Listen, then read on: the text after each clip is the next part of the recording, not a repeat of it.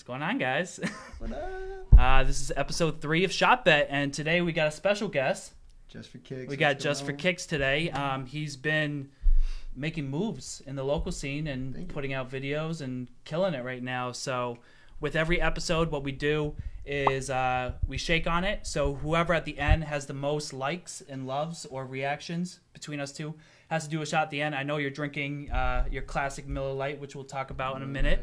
And we'll start it off. So let's shake on it, and whoever has to do it has to drink. So I'm going to pour myself a drink. So the thing that's crazy is we've known each other for a minute. Is this a healthy pour? Are people going to be upset? So the first thing we're going to talk about is we've known each other for a minute. And it's funny because I always remember you going to Keene State with Dave Dominguez. And Dave Dominguez is trying to introduce you to me. He's like, oh, you're going to meet the homie. You're going to meet JB. Already. He's the homie. And you pull up and then you're like, I know JB. And we just give dabs because we had known each other for a while. So but I don't even remember how we met in the first place. Josh Aboudi. Why do I have 4 already, guys? Josh Aboudi. Shout out to Josh Aboudi, man. He introduced me to you when we were, I was still in college at Southern New Hampshire University. And he brought me to some party. He was like, yeah, this is my boy JB. And like, he said it was your party, but someone else was throwing the party and you were just there. It was Dill. Oh. It was Dill. Yeah. And I was told it was your party. But then, then Dave Dominguez says like, yo, you're going to meet my friend Justin Bergeron. He's the man, blah, blah, blah. We go to Keene State. And I walk in and I'm like, oh, JB. What's going on? Justin Bergeron. So, before we get deep into what we need, what we want to talk about is we're going to just kind of preface to all of you guys that are tuning in right now. I'm sure most of you tuning in are regulars. So the thing with this podcast that's a little bit different than others is every time that you guys either like or love the video, it makes us drink. So we're going to stop our conversation and we're going to have to drink. So let's start with a nice healthy 4. Oh. While you're taking that drink, there's a lot of people asking what Justin's signature drink is, as it is very interesting. So this is the Kool-Aid. No. So my regular drink, Bacardi, please sponsor me. It's Ocar. You're gonna get screwed over there. I know. And orange soda. Orange soda does not taste good with Captains, but it does taste good with Bacardi. Put my stamp of approval. So yeah. So again, for these likes and loves, it's only unique ones. So you can spam it. The only way you can make us drink more is if you share it to friends and you make people like it. So let's get Joe fucked up because I know for a fact that you're going to lose. Well, you're going to win, but you're going to lose. So I guess the first round of news is you just got invited to do a big show in Atlanta. Yeah, the A3C, look it, that's like only half a bit down, I'm already stumbling. A3C Festival in Atlanta, it's a huge hip-hop festival. I've been looking at it for years, never been able to go down. Now I get to perform at it, so I'm pumped. I'm absolutely pumped, damn, this is going quick. It goes quick. That's why we got you a 6-pack. But yeah, I'm excited, man. I'm also just excited to watch the show. I mean, there's going to be... Yeah, who's on the lineup? Because I haven't... Oh, I gotta drink. Wu-Tang Clan is coming back together. That's crazy. Night. Yeah, I'm performing Friday night. Who's the headliner on Friday night? There's a bunch of different shows. So, like, Friday night, there's not, like, one of the main shows. Because as a festival, there's going to be, like, shows going on. Yeah, there's going to be, like, everywhere. 3-4 stages going on. So there's not really like a main headliner on Friday night, but it goes from Wednesday through Sunday. Now, how long are you staying there? Are you doing the whole weekend? No, or are you we're gonna get because a lot of it during the week is a lot of it's actually like seminars. So I'm excited to go and network with people as well. But I'm not gonna be going to a lot of the seminars earlier in the week. I'm gonna be going. To a buddy's house where my girlfriend and I are driving down. We're stopping at buddies in Virginia. Shout out Garrett Wagner for having us. And then we're gonna go to Atlanta. Okay. So so we won't get there until Thursday. We'll kick it around Thursday. That's Friday, so dope. How'd you line that up? Like Shout out to Chris Davis from Capital Front Booking, man. That dude, he was just like, yo, I feel like you're always down there, always meeting these people like that with connections. I mean, I've known Chris Davis for a while. I don't know him like, you know, super well. Yeah. But I met him through the circuit a while back. That's crazy. Yeah, no, because I've looked into to like these big festivals because I do music as well, and every time I look into it, I feel like I'm always ending up at dead ends into getting in. It's almost like you need to know someone to get kind of lined up with the show. Yeah, someone told me that back in like college. It's like not what you know, it's who you know. Yeah, and I always feel like with hip hop, that's been so important to like my success. Come on, guys! Like he's a guest. He's a guest. Trust me, it's gonna go up there. But yeah, it's like it's definitely a lot of like just I don't know. I feel like I just take the time to chat with someone when I meet them for the first time. And I think we're very similar in that because I feel like we. I learned it from you. Okay. I learned it from this guy right here. Like, I feel like whether it's me or you, we're always. It doesn't matter who the person is. You know, we'll at least have a, and that's part of this podcast. You know that like. I will at least just have a conversation with someone and like get to know them, and like sometimes they're people that know people that kind of help you out, and sometimes you just made a friend or made a conversation. Exactly. So no, and there's always something to gain. Yeah. Like for everybody, you know what I mean? You can make someone's day. And at the very least, you get to learn like their point of view, because I think everyone has a unique perspective on life, and we kind of take that for granted that we only see life through our own eyes, I guess. Yeah. So it's like without interacting with people and getting to know their struggles or even, I mean, what is it? A wise man once said that like well, actually I'm completely wrong, but it's someone you can learn from your own mistakes, but a wise man learns from someone else's mistakes. Wow. And I've never heard that. Pause for one sec. Can you? I'll be fact checking that statement here. Yeah, it's also 13th sip, no accident. That's the end of the first beer. Shout out 13. Yeah, unbelievable. Shout out 13 Ball. He's taught me 13 is the balance of life. So I think so we talked about where we came from and how we met each other, but I think one thing I want to do is show where you came from. Oh, and no. I have this clip of you. Oh, you're going to interject? Yeah, go ahead.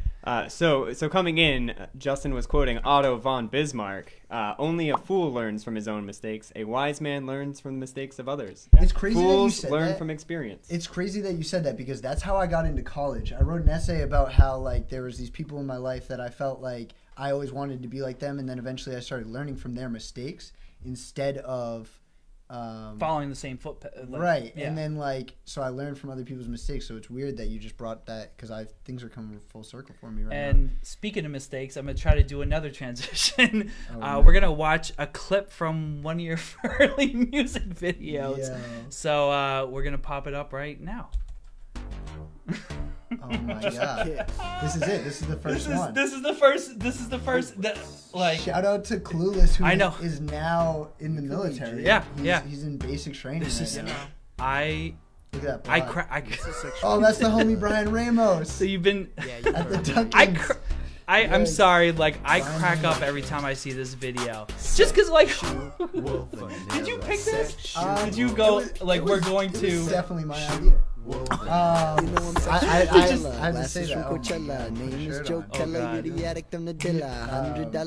so the cool thing that we're gonna do tonight is we're gonna show. Yeah, you can skip out of here. I was just messing with them. So I think what we're gonna do later is we're gonna show your newest music video, but we'll talk about that later. But it will be cool for the audience to kind of see you've gone from there to rapping on Iggy Azalea beats. Yeah. To what you're doing now, which I'm a huge fan of what you're doing, and but I think what we usually do on this podcast is we watch cringe of the day clips, and so it's September, and this is a September 11th commercial, and we're gonna be watching it right now. What better way to remember 9/11 than this lady.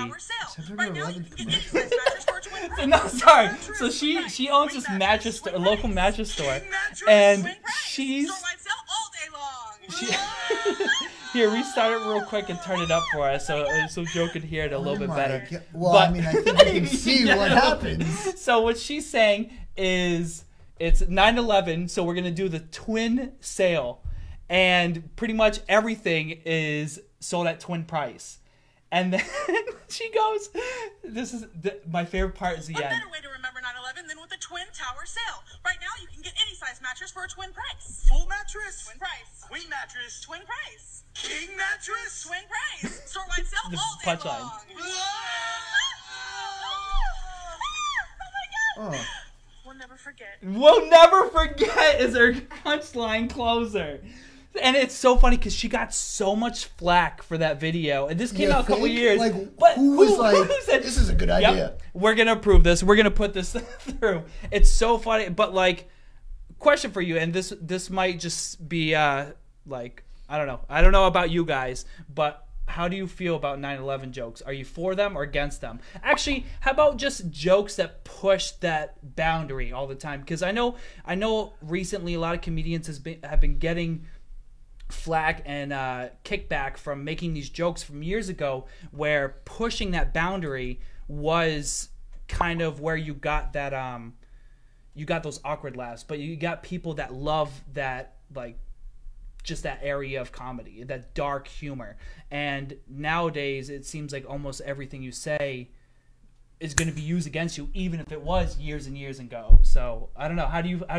Maybe not just 9/11 jokes. And I'm sure the comment section is lighting up with 9/11 jokes. That was the most loaded way of asking a question. How do you feel about 9/11? What do you think of 9/11? I feel about. But how do you feel about comedians nowadays getting flack for all this dark humor comedy? And do you feel that there is a line that should not be touched? All right. Well, so yeah. So I think there is. I think the line.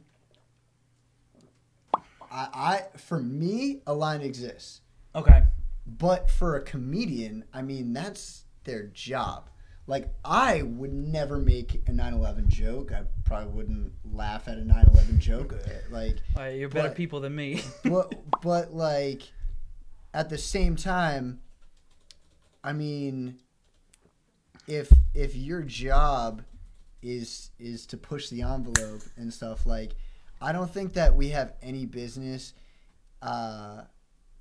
like giving a comedian a hard time, because it's like that's a form of entertainment that he's pushing to a market that loves that stuff. Yeah. And like, is it insensitive? Probably, but like that's their art, and I can't really speak on someone else's art like that, you know what I mean? I think that comedy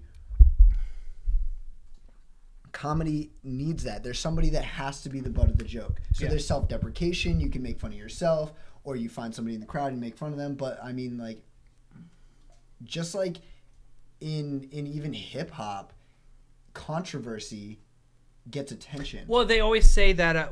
What is the phrase? Bad publicity is still good publicity because there's no news is, or any news is good news. Yeah, bad news is good news. Yeah, good news. So like, news. So you can. I mean, take. Why do you keep quoting things you don't know the quote of? Well, I have wisdom, but I don't know who said it. Yeah. But like, take Tekashi 6ix9ine.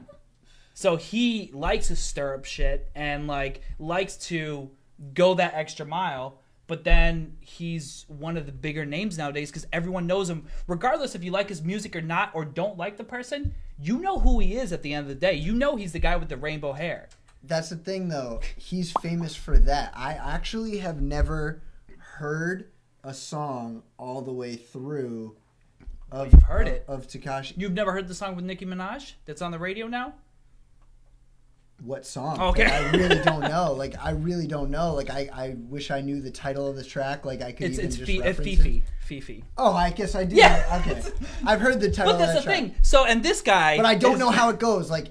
Yeah. I don't know. Like, I couldn't like be like, oh, and just do the hook. Like, there's people I don't like that I know their hooks. Yeah. And I can be like, oh yeah, they killed that. Like, yeah. Like Lil Pump, like he killed all like that Gucci Gang shit. Yeah, and, yeah. And, like, whether I liked it or not, that was like a big song, and like kudos to him for doing what he should do as an artist. But like, Tekashi is famous for a lot of things, and I don't know about his music. Whereas like Lil Pump, in the same realm, you could say, is like, you know, famous, but I know of his music. Whereas they're both just as ridiculously looking. And but if you go back to the comedian thing, so there's a lot of comedians that they don't know the context of their humor, and then all these quotes or video clips that are spliced just for building buzz and controversy are being taken kind of out of context. I mean, they're saying what they're saying, yeah, but it's, they don't know those comedians, just like you don't know these artists, but you're still hearing all the negative stigmas behind them, I guess. Yeah, I mean, when I'm speaking about like Tekashi or Lil Pump or whatever, I don't know these dudes. They could be low key, and I don't want to say this necessarily like low key good guys, yeah, because like I don't know them, but. I mean, who knows if this is all an act, is all an act, and mm-hmm. who knows if everything that's been said about them isn't true. I'm not taking away from the voices that have like spoken up against these people or whatever, but I'm just saying like I don't know them on a personal level, so I can't judge them. But at the same time, I don't show it any attention, because to me it looks like they're just trying to get a lot of attention, and they have. Yeah, they've done what they wanted. Like, yeah, congrats, but like I don't get it. It doesn't entertain me. So I don't really like pay it any mind. But as far as taking things out of context, that's a whole problem with the media. Yeah. I mean, like, you can't. But if you like, not to cut you off, but yeah, if you think about it, we're seeing it now because the internet has exploded. But it's like, how long has that been ongoing? If we're noticing it now because we have the internet and we're able to see these full length clips of what they're pulling it from, if they're pulling like the MGK thing, like they superimpose booing in the background. So now the actual clip isn't him getting booed. So like there's so many different clips that are being taken out of context and edited, because now we have better computers, we have the internet to share these, yeah, and things to go viral. Nothing's real. But then you think about it, how long has this been ongoing? Right. We're only noticing in the last couple of years. I can give you a history lesson if you want a history lesson. The reason Julius Caesar's famous, everyone knows Julius Caesar. He got stabbed in the back, yeah, which is everyone in the chat's like, yeah, that's that guy. Yeah. So the reason Julius Caesar became famous. Please, someone comment. Was, yeah, that's that guy. So that's that guy. The reason he became famous, he wrote his own stories. He wrote The Conquest of Julius Caesar in the third person. So he wrote about himself as Julius Caesar did all these great feats, and then publicized it across all of the country and all of the Empire of Rome. And people read about Julius Caesar as this hero, as this magnificent conqueror, that everyone was like, oh, Julius Caesar, he's pretty great. So when he became emperor, people loved him. Yeah. They were like, look at this hero, look at this champion who's now our emperor. What's not to love? Yeah. And the same coin, if you flip it, Cleopatra. Cleopatra was one of the most dominant queens of her time.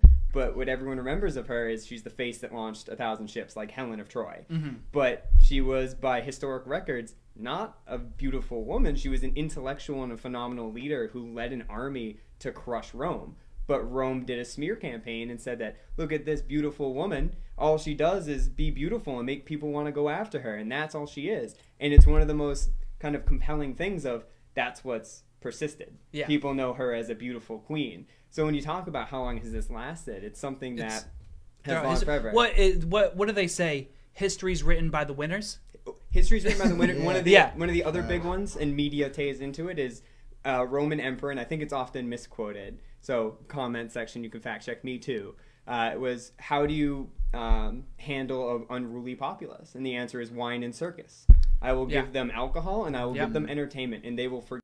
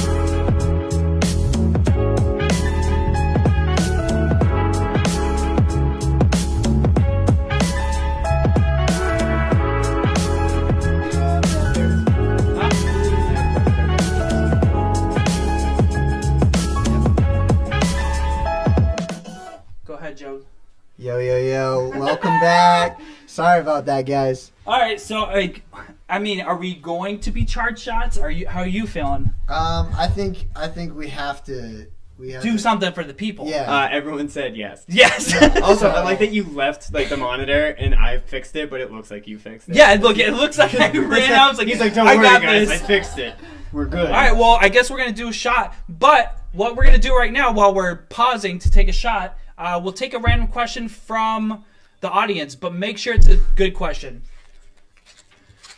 because pretty soon we're gonna be talking about music and it's gonna be long and boring. Sounds like his dick. Okay.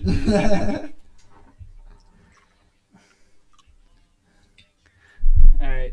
So let us know if you see any questions, John. If you guys don't have good questions, that's fine. We'll just ignore you and proceed with the project. I was enjoying this. I don't know, this little banter right here? Yeah, no, I was pretending having a conversation with you and John. About the media. Oh, yeah. See, that's the thing that's unfortunate, because we had a good concept, and then we're going to just take a terrible question from the crowd. And then the NSA was like, oh, they're talking about the media negatively. That's really what happened. We were talking about the media, and they're like, we got to shut this down. As soon as I tried to speak up, man, they just shut my voice off, man. Like, that's the real... Thank you, Peanut Gallery. Cheers. Oh, no. No, that cough. I kind of see why you drink this. Look at that. It's not bad. Everyone's going to cook. It's not that bad. You're like, oh, I'm really glad that we sponsored this. People are going to clip my cough and replay it and, like, look at this lightweight who's doing a drunk podcast who can't even take a shot without. All right, so I guess we'll just try. Question coming in. So we do have one. So I'm beating you, by the way. You have no friends, this means, right? Or does that mean I shared it and I said everybody like it. That's what it is. You're beating me because you told more people to get me drunk. Yes, and I was being a good sport. All right. So the question that came in, as you banter over, how has meeting people changed since you first started music-wise? So meeting people either in the industry, I don't know if they're referring to fans. It's a question coming in from Dave. No, it is true. I handle myself differently. I totally get that. It's different. It's totally different because 4 years ago, I never ever had people coming up to me and being like, "Yo, you've changed my life." Like, so now that I know that my music has affected some people, and there's also some people that have heard my music and been like, "Yo, you suck," and I'm like, "Okay," so I'm not saying that like I became a god now that I started releasing music. I'm saying that since releasing music, I now am treated differently, so I treat people. Well, I'm sure half of it is being more confident in yourself, and I think I found. And I maybe I'm speaking for you, but I know at least for myself, when I started doing music, you know, I was a shy kid throughout high school and growing up, and then music was one of those outlets that allowed me to almost not create a different persona, but like an adjusted or altered persona of myself. So when I do shows or I interact with people, I'm presenting myself in a different fashion. And just like if you meet a teacher, your boss, you're presenting yourself in a formal way.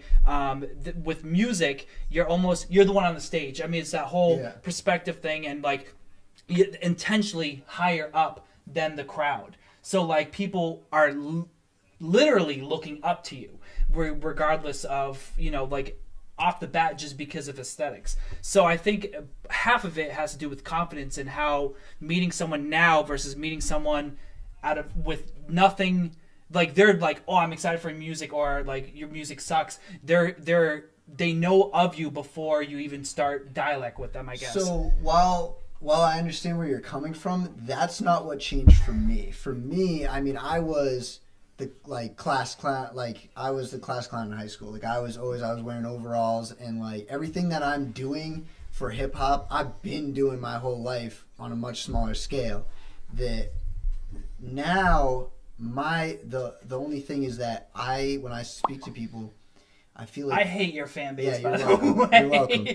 When I speak to people, guys, before you get into it, all of you watching, get your friends and get their friends to get him drunk, because I'm going to be honest right now, I've never seen this kid drunk. Maybe I've seen you like half in the bag, but I've never seen you like a six-pack deep. But anyways.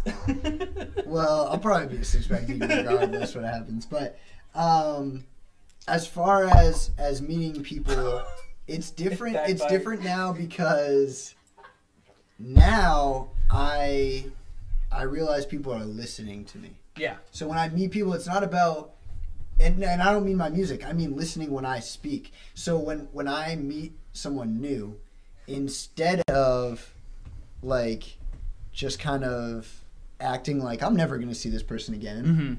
I'm like, hey, let me like talk to you about myself. Let me hear about what goes on in your life, because I want to learn from you, and I want you to remember me, I guess. So like that's how meeting people is different. I speak to people way differently now since becoming an artist that's now known, because I just know that they are listening. And before I used to treat people like they weren't even listening to me. Now question with that. Now, because I'm talking from an artist to an artist, and maybe it's just me being very introspective with just us being rappers, but do you feel that changed perception of talking to someone and being almost more interested to have that receiving and back, especially when you want them to listen more because your new music is going to come out every week or every month? Do you feel that's partially selfish? If you know what I mean, like it's almost like you almost have to. Yes. So like, are you intentionally paying more attention and being more interactive because you're being more selfish, or? And I guess it also ties into being selfish is like maybe you're more excited about yourself while before you had nothing to be excited about. So when you're talking to someone and bringing up like something you're passionate for, that alone oozes in the conversation, and then they respond to passion.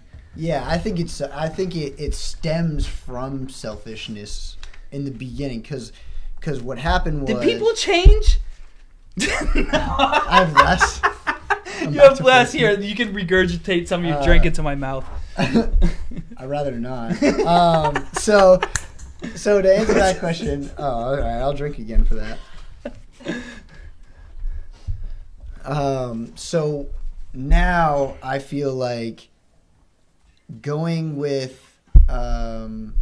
listening more, being selfish, I think that really what that was I was more selfish and excited to talk about my stuff.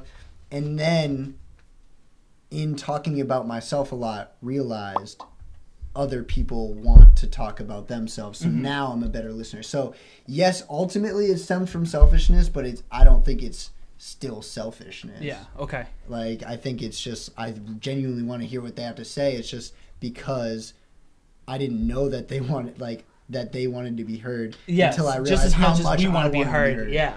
And I think we have some comment questions. Yeah, so we got a couple more questions coming in.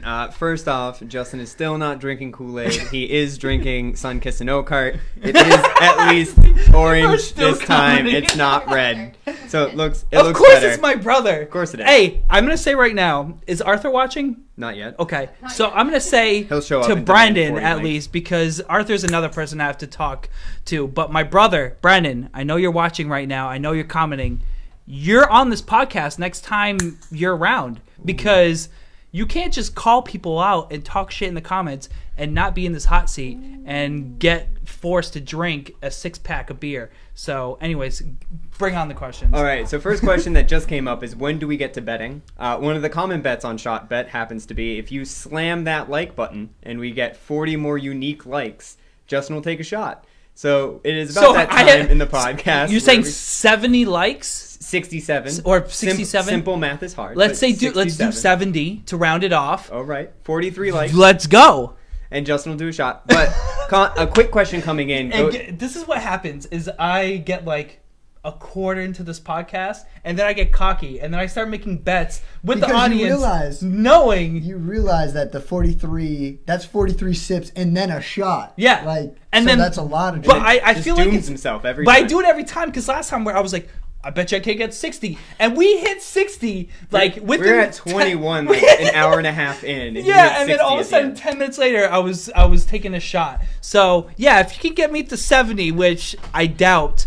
I'll do another shot. I'll do two shots. Let's go. All right, Sparky. Because I'm going to lose because you're not going to get to 70 loves. No, I'm chilling. I'm chilling. So I'm chilling at 18 right now. Yeah. So a couple quick questions that came in for Just for Kicks. What is the next venue or location, state, country that you're looking forward to performing in? Or where do you want to outside of Atlanta? Next? Yeah, I was going to say, the next show coming up, just to plug it again, A3C Festival in Atlanta. That's going to be October 5th that I'm performing. Super pumped about that. That's going to be huge.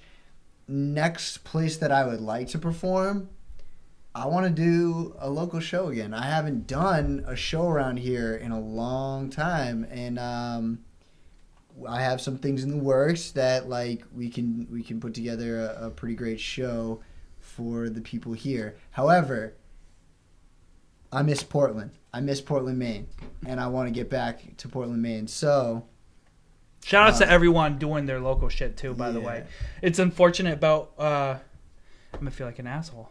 Is it Rap Night Portland just got shut down. It was a huge piece. Rap Night in general, Rap Night LLC, huge piece of my come up in like the local scene.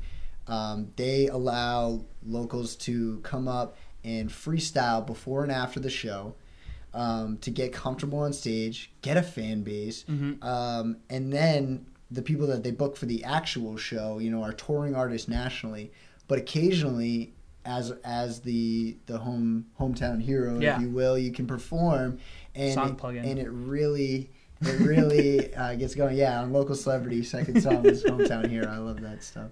But yeah, but they're still doing it in Manchester. As far as what is an area I'm excited to perform, Portland to get back, and a place I've never been before that I want to go, Philadelphia.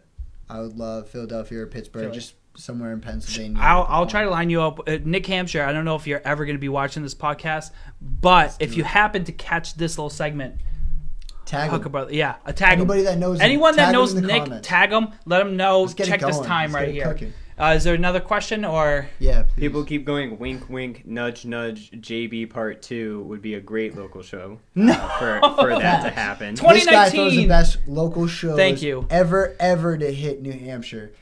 Every single time. Thank you. We're like, yo, it's sold out. It's sold out. Like over and over again, hundreds of people. The people aren't doing that. That's what bothers me. I mean, people are doing it, but I feel like it's not as consistent. Like the shows, if we had, I've always like grew up doing shows and felt if every person brings 20 people instead of just their girlfriend, you could have a good show every single time. Instead of 10 people, it would be 100 people. Yeah. No, I mean, and I know you're a strong believer of that. Yeah, I mean, well, I'm a strong believer of a lot of things that you say because. You brought me into this world. For anybody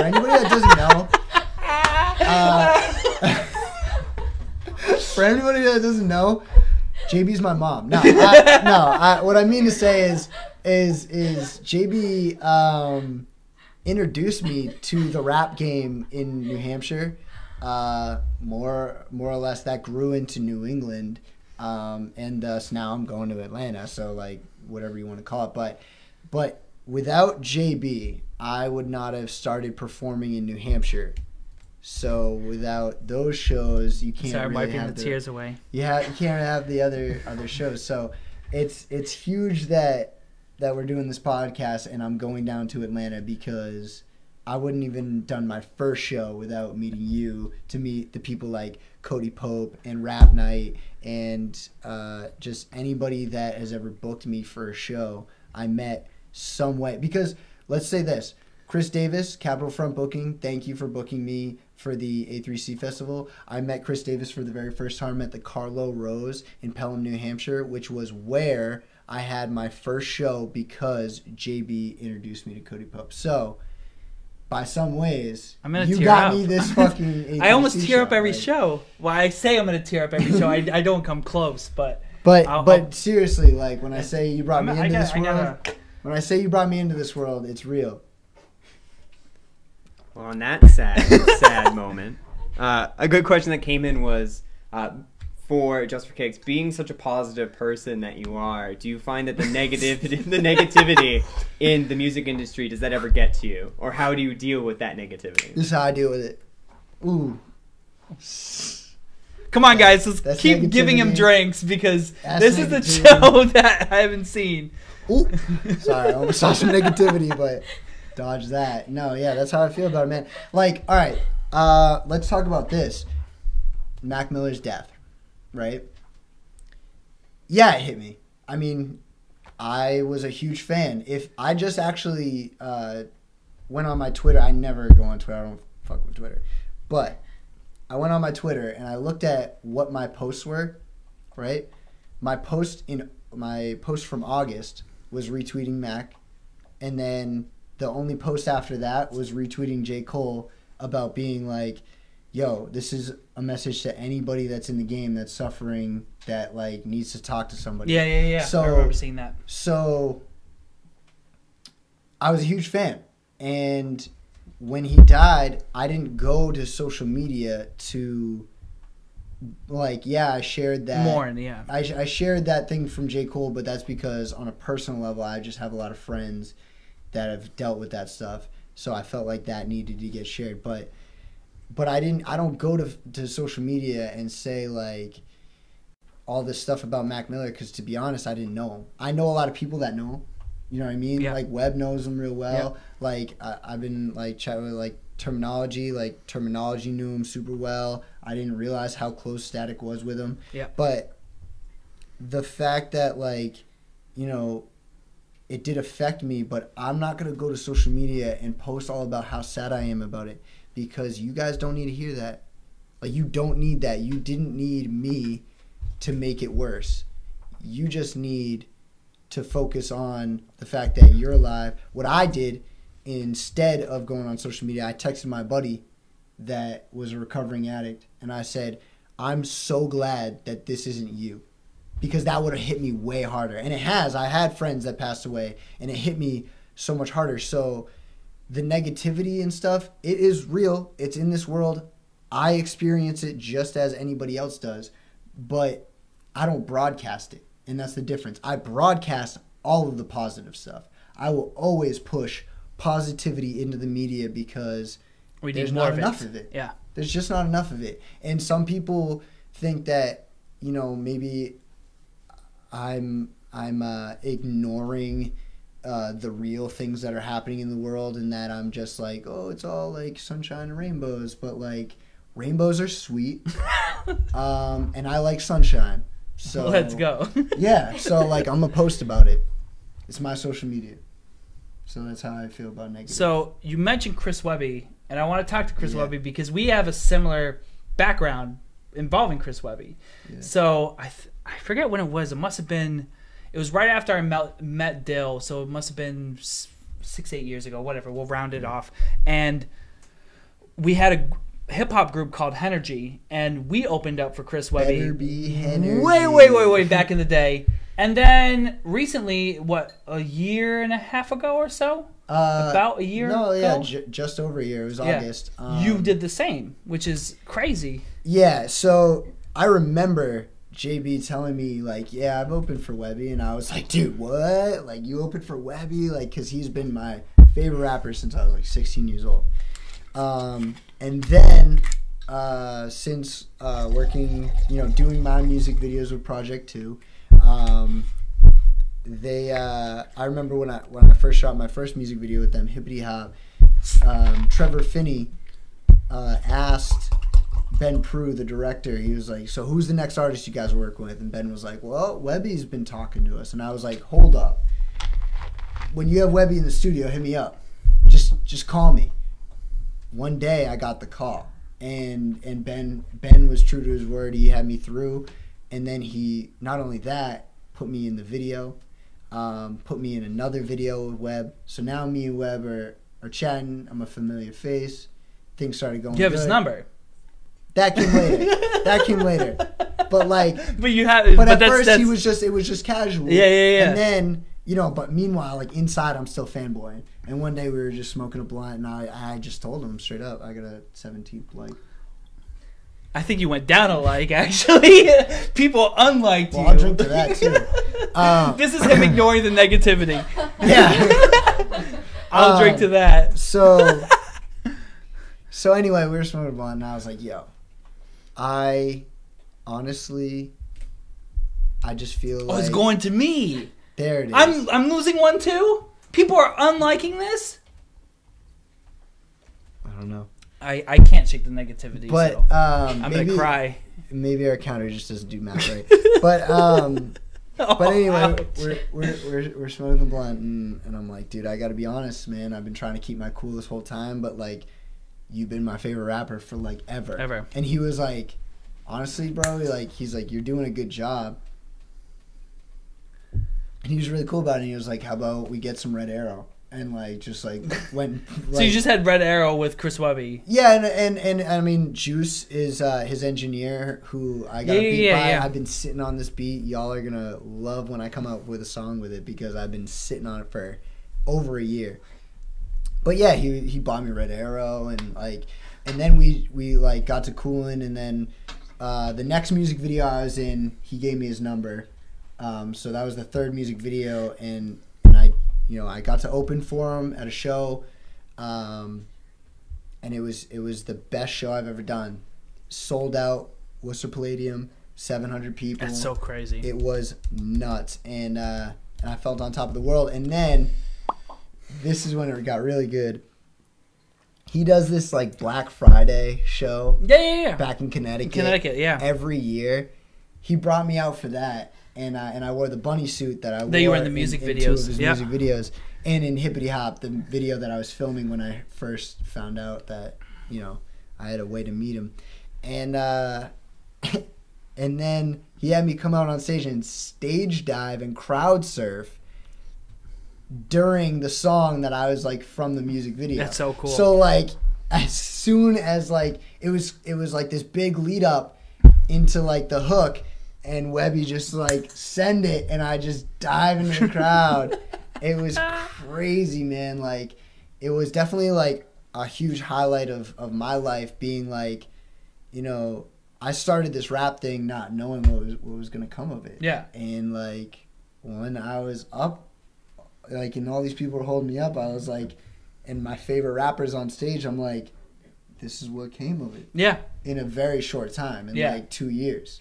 You know what I mean? So that was huge. That was a huge... Now, I don't think I've ever told you my story with Chris Webby because, again, going back, Henergy, my old hip-hop group, we opened for Chris Webby. And there was this... I don't know how prevalent it is right now, but I know back in the day, pay-to-play was very big, where promoters were having trouble selling shows. And what they would do is they would have... They would have the artists sell. So it's like, you can have the opportunity to open for Chris Webby, but you have to sell 30, 40 tickets at $15 a piece. So I remember we were like kind of starting up. I said, that's easy because Chris Webby was really, really booming back then. And I said, we'll take it.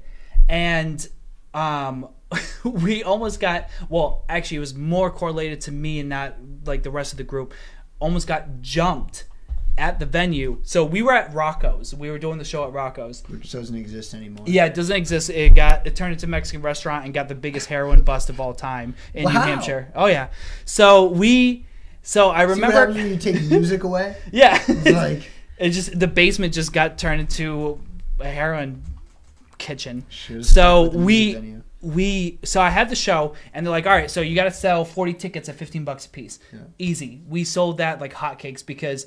I just sold it as Chris Webby tickets as opposed to Henergy opening for Chris Webby. So we blew through those tickets, and the guy goes, we'll put you in a better spot if you can bring the money over for those 40 tickets. Yeah. I said, well, we already sold it. So I brought it over. He said, okay. So me and Animatronic and Nick Hampshire, Lumberjack, all got put on the forefront because we returned the money.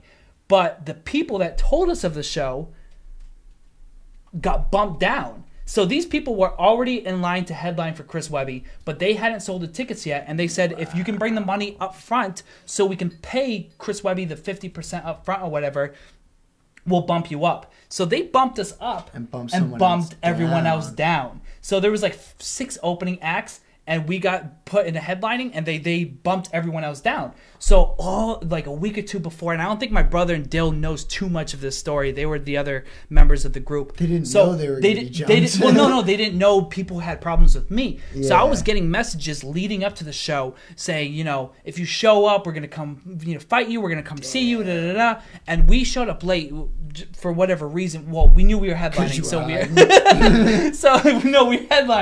So all of a sudden, I show up, and the first thing I do is I go right to them. I see them all, like, kind of every time I'd walk by, all of a sudden you could see, you know, when you walk in a room and you feel people are talking about you, and you can feel it. And I remember walking by, and like everyone kind of ducked down, and we sold all of our tickets to Chris Webby fans. So most of the people I didn't even know, because it was like, oh, I'm gonna pick up 10 tickets or 5 tickets or whatever, we'll buy them all. So we went there, and it's like 100 of their people, like, kind of just hanging out, and I'm walking by like, oh shit.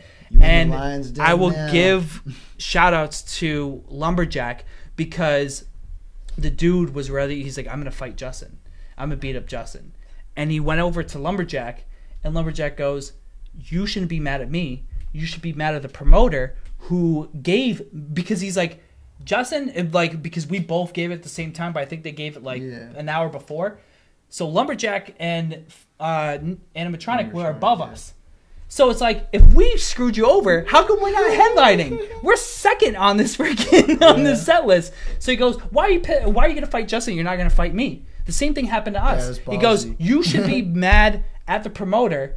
And then when they all clicked and realized it wasn't us, they started going towards the promoter, and the promoter was ducking them. And every entrance that they were at the other entrance. And they would keep running around and trying to avoid them, because, I mean, they were rappers. You know what I mean? Like, they're the stereotypical more hood rappers from New Hampshire. But they're like, they're not like me, my brother, and Dill rapping about video games. So like, but they were avoiding him and kind of running around, and then they just left.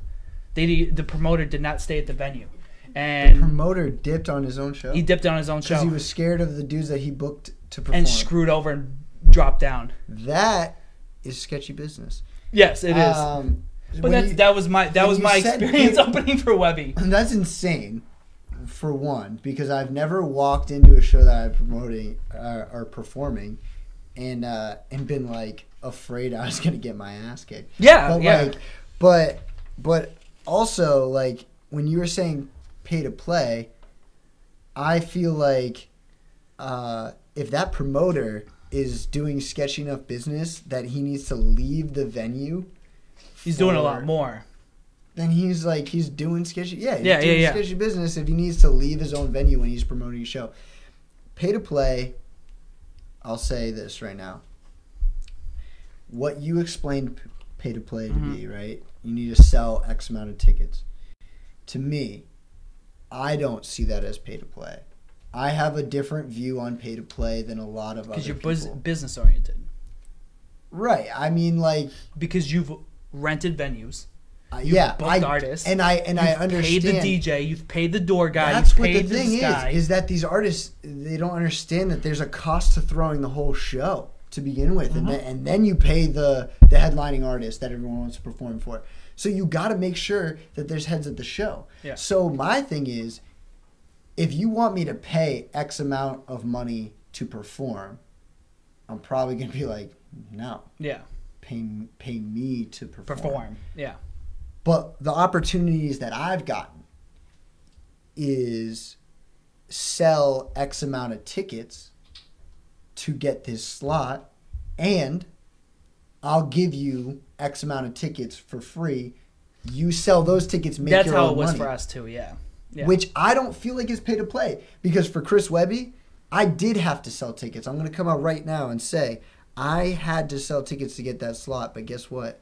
I sold every single ticket I had, came back to the promoter and said, give me more. He gave me more. I made money on the tickets. I made money on the merch. Yeah. I gained fans from the show. Yeah. It was a good experience. It's a grind, yeah. Like, that's what you need to do. If you're like, well, I'm me. Yeah. I should show up and get paid. Well, what do you bring to the table? Yeah. JB can bring 100, 200 people to a show on itself and then book acts that are going to bring the other 100 people. Yeah, so you're doing 100, you know, it's going to be a fun show. Yeah. But people that show up like they are owed something and they're entitled, it's like it's a poor show. Mm-hmm. It's happened time and time again. And I know we're kind of closing in on the 1 hour time frame. So what I want to do is, what I want to do real quick is I want to introduce this video and we'll take a break and we'll come back. We're going to take Instagram questions, but I also want to talk about your monthly videos and your EP that you're working on. So this video right here, during this break, I love this track. I kind of got a sneak preview and I love how you utilize Dill to strengthen your vocals, especially in the chorus and the first verse. And it's Cotton Candy Skies. Is that the full name? I should probably be a little bit more. Okay, so this is one of my favorite tracks that you've put out for real, and it's featuring Deej Willie. And do you have anything to say before we pop it up? I just finished my second beer and I'm ready to watch this music video. It just dropped. So everybody that sees it and likes it, make sure we're gonna throw the link in the comments. So make sure you go to the YouTube, subscribe to the channel, like the video, and enjoy. All right, let's pop it in.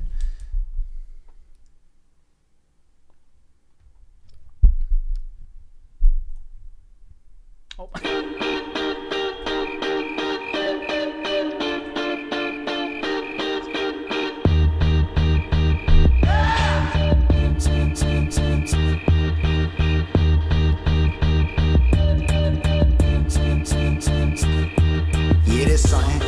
Romantic about the summertime. I'm in love with life, staying up all night, laying on the roof, looking up, staring at the sky.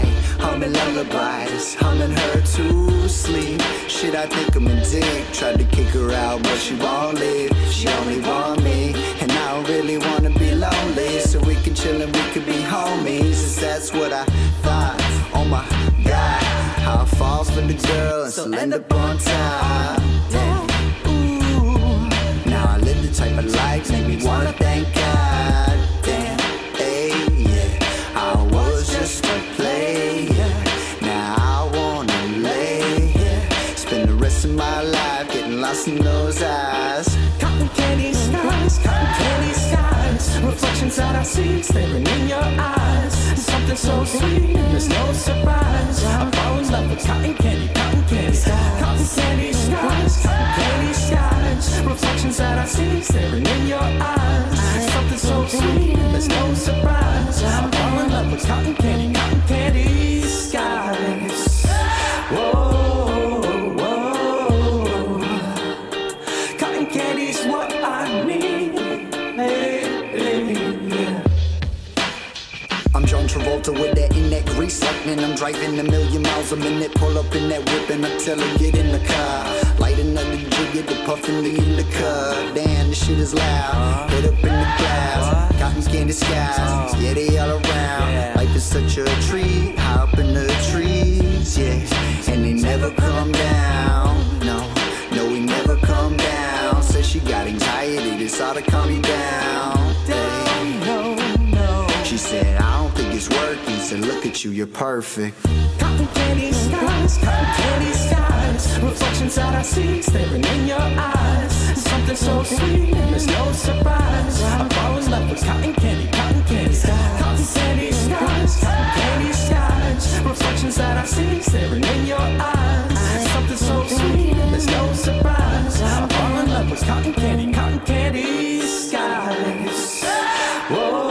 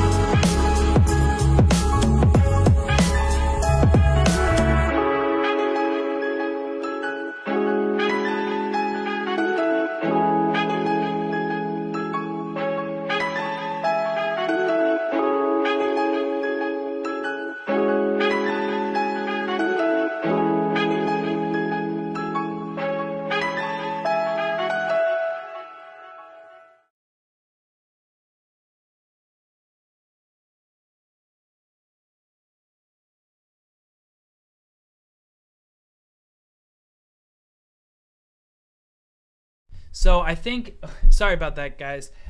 So I think one of my favorite things about that video, again, is how you utilize dill and how it just brings out so much of your vocals, which I never imagined. Like, and not to like attack either of you, but I felt like first hearing you guys working together and him just complimenting you, I couldn't hear it, like, or picture it. Right. And then all of a sudden I heard it on the track and I'm like, this works so... Who made that track, by the way? Or, like, that video's crazy, yeah, by the way. So, let's talk about that, man, because this was not, like, me. This is a team effort. Everything I do is a team effort. But this one, man, like...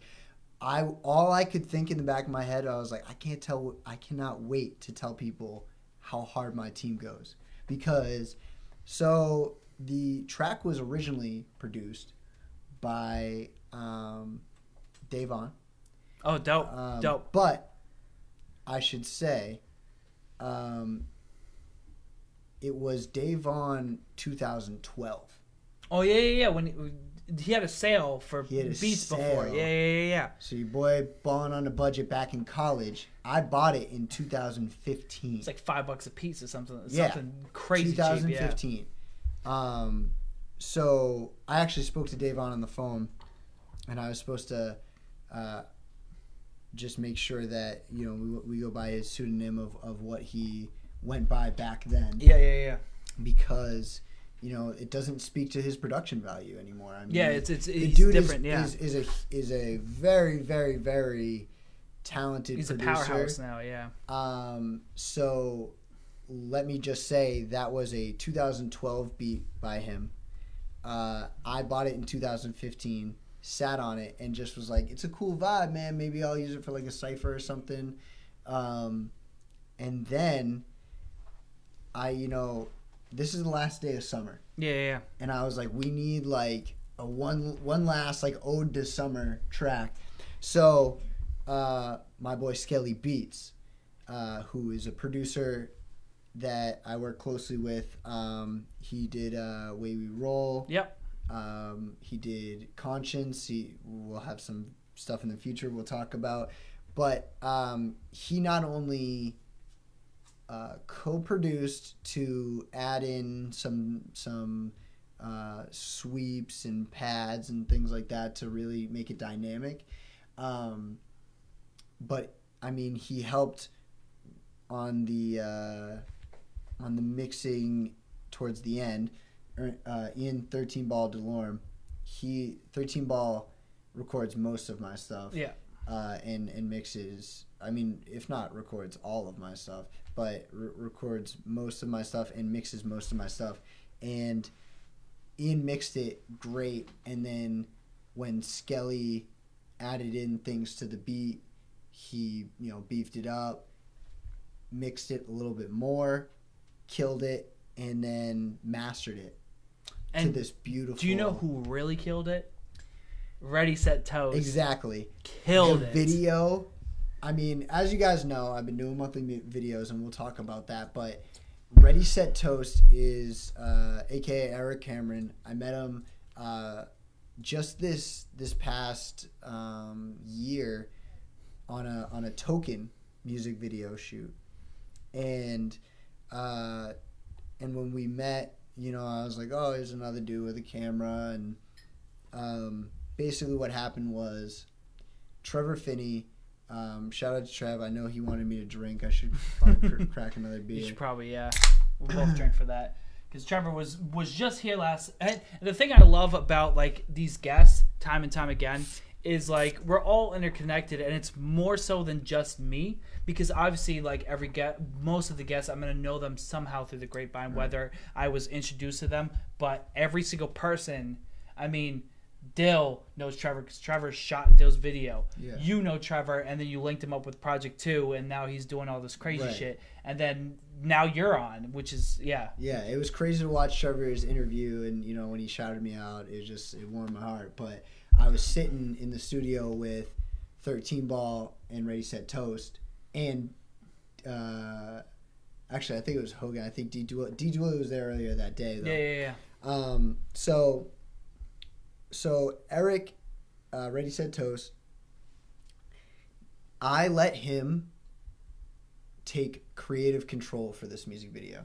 A music video. So I think one of my favorite shots is the beginning where the orb or whatever around you initially goes with the kicks of the drum. Right. And like and then it pauses expands for a second, and then creates the Cotton Candy Skies. Because that's it brings you into the world, and then once you're into that world, man, like all of these things happen. And like I did have a slight request of the lightning. Yeah, the lightning was that's but he nailed it.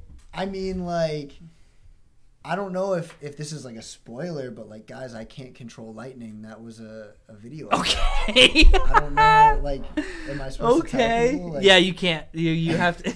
A magician never reveals his tricks. So, yeah, Ready Set Toes killed it. I let him have creative control, and I said, yo, I want you, you know, to make it just as dope as possible. I want to have this color scheme, and oh yeah, for this line, I want to have some lightning effects. That's it. The John Travolta line. Right, John Travolta. Yeah. With it. I'm glad you got that. Of course. Bars. I love that shit. But yeah, the whole team, because the fact of the matter is I make this shit look easy, and I'm like, yo, music video's dropping on Friday, but low key, like, you know, it's a lot of work. There's steps, and like sometimes things don't cooperate. We have all these guys that do such a good job, and then, you know, you upload it and something with the render happens. Like earlier today, we had something with the render where there was a skip. It was nothing Eric did. It was just the way it outputted. It just had a problem. And I've totally had that problem time and time again. But the thing that's insane about you is you're putting out these videos monthly. So, like, every month I have something to tune into. So I'm always, because obviously I follow you. I'm a fan of what you do. And the thing I love about you is the grind and consistency. And you're always putting out music. And, like, I feel with a lot of local hip-hop, they're always, and I do it too. You know, I'm one to blame too, because I take 2-3 years between projects, and I have no music videos that come out. So, but with you, you sat down, and I think it was a Gary Vee interview, and I might have spoken about this on the podcast before, but I want to bring it back up. He was interviewing Kyle, who did the, correct me, John, if I already spoke about this, but Kyle did the song with Lil Yachty. Yeah, so Kyle is actually one of my That's huge where you pulled that influence from. Well, I never seen this interview. Okay, so that's what I'm saying. I want to. This is why I'm so surprised, because Gary Vee, by the way, I love Gary Vee. Watch his stuff all the time. And Kyle is an artist that I've been following for a long time, and I love. So for you to tell me that there's a Gary Vee video with Kyle that talks about this? Yeah, it's a vlog where he interviews Kyle. And one of the things that Gary brought up is he does these vlogs daily. You know, like all the time. He puts out, he feels quantity over quality to a degree, because the more stuff you put out and the more music you put out, the more, because I feel like I'm repeating the same thing from the last interview or the last podcast. But, like, for instance, Drake, In My Feelings, was not supposed to be a single. It was kind of like somewhat a throwaway track, and then the Shiggy Challenge came out, and it blew that off the map, and Drake had so many songs to really pull that from. And with this interview, he talked about if you have quantity, consistency, something's bound to blow up, because you're putting out enough stuff at the wall, something's bound to stick. And what happened with Kyle is I think he took inspiration from Gary Vee, and he said, I'm going to do the same thing, and I'm not going to sit on my music, and I'm going to put music out. And I think one of the funny things is Gary Vee almost called Kyle out for sitting on I Spy, because Kyle was sitting on that, and Gary Vee was almost pissed because he's like, Lil Yachty is big when that song came out. He's like, that artist is so huge, he's everywhere. He just got sponsored by Sprite. He's doing all these crazy things. God, I think the Target commercial too was just around the corner. That's right. And he's doing all these crazy things, and then all of a sudden Kyle was sitting on the song until Kyle said, you know what, I'm gonna put out the song, and moving forward I'm gonna put out a song every month. right. That's literally what he's. That's what he said. He said, "I'm going to put out a song every month. I'm going to make sure I consistently put out music." And Gary Vee said, "You should."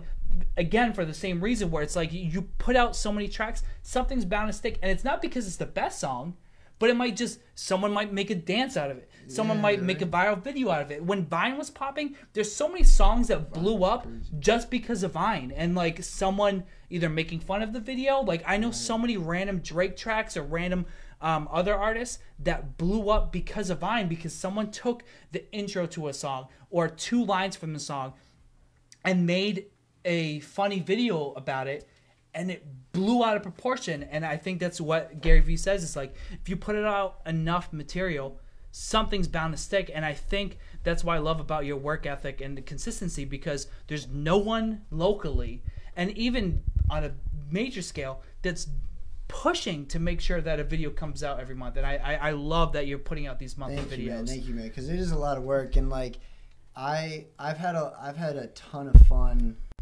with it because I've been growing as an artist. That's the real reason I started doing it, is I didn't expect any of these to stick. I expected to push myself, see what I'm capable of, and just make as much art as possible, because I saw myself making an album and then like 2 or 3 hit songs, you know what I mean? Like, people were like, I dropped the Local Celebrity album, right? People only know the songs that I made videos for. Yeah. The way I work creatively, I have a video for every single song I write, because I see it. Concept-wise. Yeah. I see it when I write the lyrics every single time. So I was like frustrated in Local Celebrity making the album, because I was like, I can only, you know, really make these music videos for a couple, and those were the ones that did well. But I feel like all these other songs don't get heard enough. Yeah. So I said, I'm gonna make a music video, every single one. So for this year, and it's also, it's leading into a bigger project. Happy New Year.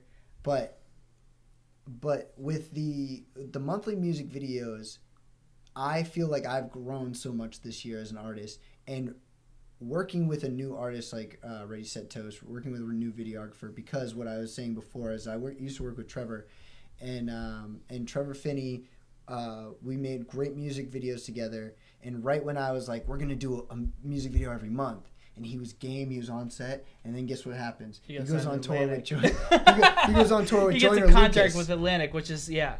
So now he went on tour with Joyner, and he was like, dude, I don't know how to say this, but you gotta find someone else. Yeah. And I threw a couple names at him, and I'm gonna be honest, like Trev cared enough about my music that he said, nah, don't go with that guy. You Did he co-sign Eric? Absolutely. No shit. So one of the main reasons why you picked Ready Set Toast is Trevor's cosign. When I say this is a team, it's a full-on team, man. Like, as Trevor said, you know what I mean. Like him working with Project 2, I hired Project 2 and said I want Trevor to camera operate. Yeah. It's kind of the same thing, passing down the torch. Yeah. I said to Trevor, like, if I gotta have somebody else, you know, here's the people that we've met. And he was like, not that dude, not that dude, not that dude. I bring up Eric's name, and he's like, he has an eye. That dude has an eye. No shit. He is a, you know, like. Do they know each other out of concept? Well, when like, I met Eric. Is Eric from Londonderry? Or? No. Eric's from Gloucester, Massachusetts. But when I met Eric at the token shoot, Trevor was standing next to me. So we met him at the same time, and then he followed with social media. So that, you know, and honestly, it's crazy. Like, this dude was messaging me being like, yo, this video that you just did with Trev is sick. And I'm like, yeah, I've been liking your stuff, man. Like, not ever thinking we would necessarily work together. Because I had you Trevor, just make it small talk. Too. And it's funny because I've done the same with Eric, because I don't necessarily do music videos, but I've networked with him just to pick his brain. And I think I initially met him at your birthday party. And I just shot the shit with him, and then I was like, okay, like it's it's one of those things where you can tell when you're talking to people, because there's some people that are full of shit, and there's some people that can talk a big game and they can say, because I remember, okay, I've been doing it so fucking long, and I don't want to be like, oh, look, I'm a grandfather. Yeah. But what happens is there's so many grandfather of hip hop and grandfather of New Hampshire hip hop. But like there's so many people that I've interacted with that slapped me with the price, and then I watch their videos. I'm like, you're full of shit. Yeah. I was like, I could do this with my holding up my freaking iPad and shooting the same freaking music video and do it myself, and that's half the reason the videos I put out. I know that sexual vanilla video was done with an iPhone by Q Quick. That's why I'm talking shit. It was gold. So it's one of those things where I ended up. Oh, stop, please. So one of the things that's I learned editing music videos. And initially, like, you know, like I did it for my Kickstarter and I did it for other stuff. Those were sick. Just because I was so infuriated by all these videographers giving me quotes on, and I watched their videos. I'm like, this is shit.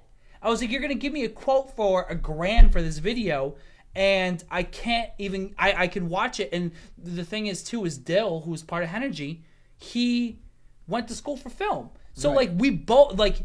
So maybe I'm like, oh well, maybe that's the best I can get, and then Dill's like, no, this is shit too. So he's calling them out, and he's like, oh no, like this is terrible like videography. And it's one of those things where I felt like I was like, no, I'm gonna learn it myself, but then. There are some good people like Trevor and the Erics. So yeah, I mean, when I started working with Trevor, it was us graduating from the iPhone. It was let's get a real dude, and he made crazy music videos for me. And then when I worked with, luckily I chose to work with Project 2 so early on, that I set a bar for myself that I was like, you know what? Like this quality is where I want my music videos to be. And then there's, you know, affordability played into that. Yeah, but, of course. But working with Trevor, you know what I mean? Like we always had quality videos. So when he said, dude, I'm going on tour with Joyner, I can't do all your videos. And we still work together on some of them when he's available, but you know, finding that next guy was huge. And with Eric, I have tested him time and time again. Our August music video, D.O.B. Which I love that video, by the way. Featuring Bug Out. Yeah, it's so cool. Shout out to Bug Out from Granite State, legend. He had never done a cinematic video before. Storytelling. That's cool. Music video. And I was like, this is going to be your first, and that's why on this one it was very much so in his realm. It was very much about, now let me give you the reins, opportunity to show yourself. Because we had done our first music video together was and I can't even think of the name. Conscious? No, it was in May. It was just Trevor was Conscience, and then following that, well, I guess technically he edited the footage that was shot for Snow Angel, but the first time we shot together, was Just Another Rap. The one in the grocery store. And he knocked that out of the park with his edits. He calls them scribble edits. I think that's what they're called. And people were like, that was so clean. And I was like, all right, this kid's got it. And then we did all that. Mm-hmm. And so he was killing it. And I said, I want to test you. Let's do something you've never done before. Knocked that out of the park. So then I was like, all right, let's do something where, like, it's all you. Knock that out of the park. So just wait to see what we're going to do next. Because, like, I'm consistently working with Ready, Set, Toast. We're doing a lot more. You'll still see videos from Trevor Finney with me. You'll still see videos with Project 2 coming. But Ready, Set, Toast is nailing everything that I put in front of him right now. And it's awesome. Real quick, I got to talk shit. Let's talk shit. Fuck you, everyone that's watching or who was watching earlier, because you thought you could get me to 67.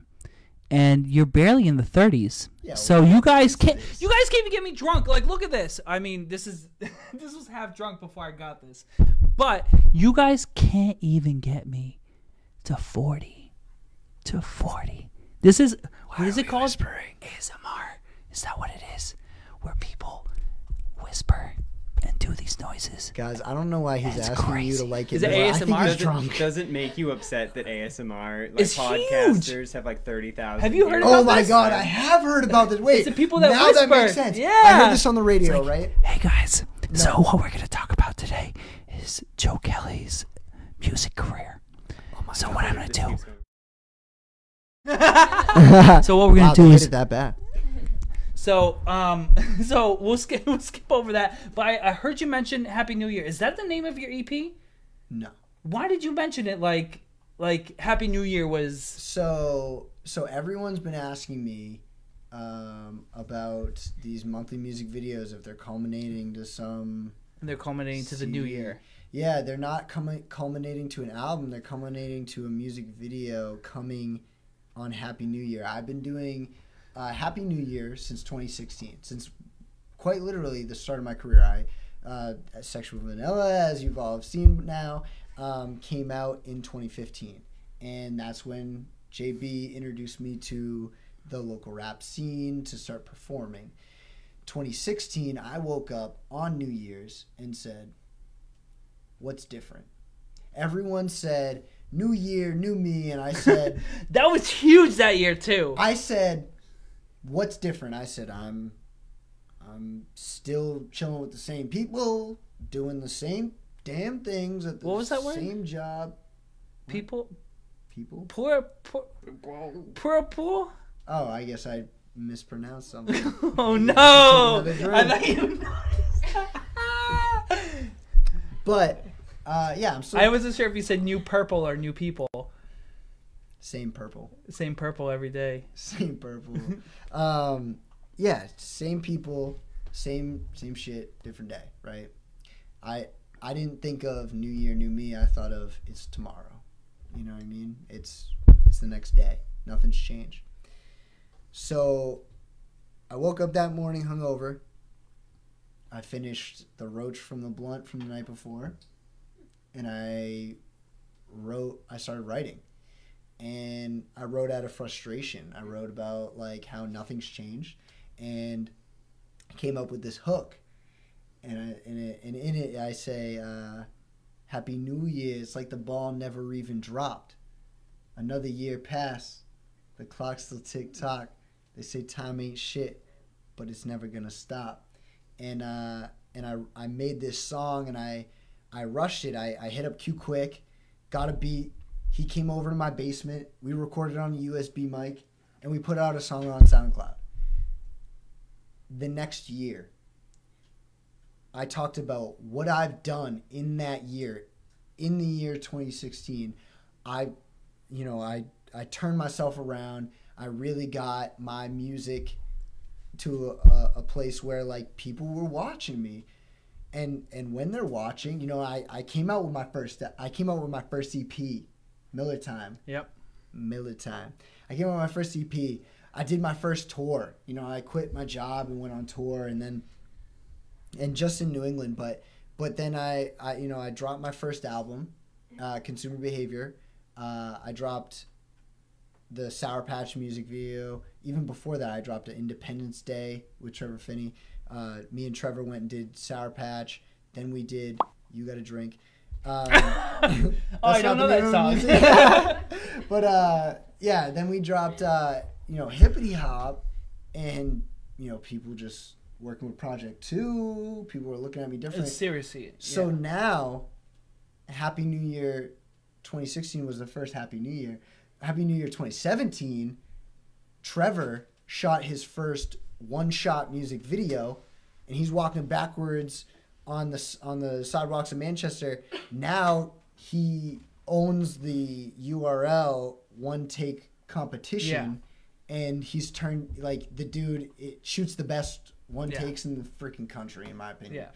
Yeah, and then this year you did New York. Yeah, so that was 2017. So then 2018 it was like let's up it again, and what way to up that, we went to New York for the ball drop, and we shot there for Happy New Year 2018, another video with Trevor. So now 2019, the only natural thing is to take it up a notch. Yeah. And everyone's wondering, how are you going to take it up a notch from New York ball drop? That's what the whole world watches on New Year's, right? Well, you're going to see. And we have big plans for it. So it's going to be a brand new year. And that year is going to bring new music as well. And I think we're very similar in that fashion, because I feel like with my birthday show or even this podcast, I feel there's, okay, is that me or him? I don't know. I just saw a heart and also so, was thirsty. I think we're very similar in that fashion, because I feel with every birthday show I do, I try to bring it one more notch, either bringing more people, changing venues. And I feel if you don't set goals for yourself, you can just settle, because there's so many things. Think about everything in life. You take your job, like you can settle with your job and do the same thing every day, or you can look to say, these are the goals I want to achieve. I want a higher position, or I want to switch companies and get a higher position. And then with this podcast, I feel the same thing, where it's like every episode, I mean, the first episode we had a black backdrop. Now we have a real backdrop. Now we have 1080p. Now we're venturing off into different things. And I feel that if you don't set personal goals to yourself, as stupid as that is, because if you really think about it, if you tell anyone, set personal goals, you're like, that is the most generic thing you can, well, don't say that. Yeah. Well, no, but I mean, set personal goals. Yeah. No. People are like, oh yeah, I'm gonna set personal goals. Thanks, man. Like, I don't know any. It's like, no. If you have a drive for something, it's so much different than if you're just coasting along. Because if you're like, I'm eventually gonna release this project, or I'm gonna eventually do this, or whatever. It's like, no. Take your first footstep and take every step after that and push. Because then it's, and we see it with music, because you'll be like, all right, I want this upgraded producer, you know, I don't need my friends to do the videos or do the music or do the recording. I want to achieve a higher quality for myself and for other people. I want to set the goal of getting this many followers. I want to set the goal of the music video being this dope, because I've seen my music videos in the past. Why are you going to set, like, so you think about every single music video you've done, and obviously it's a little bit different because you're doing monthly, but I'm sure you're thinking the same way, where it's like, all right, this music video was this dope.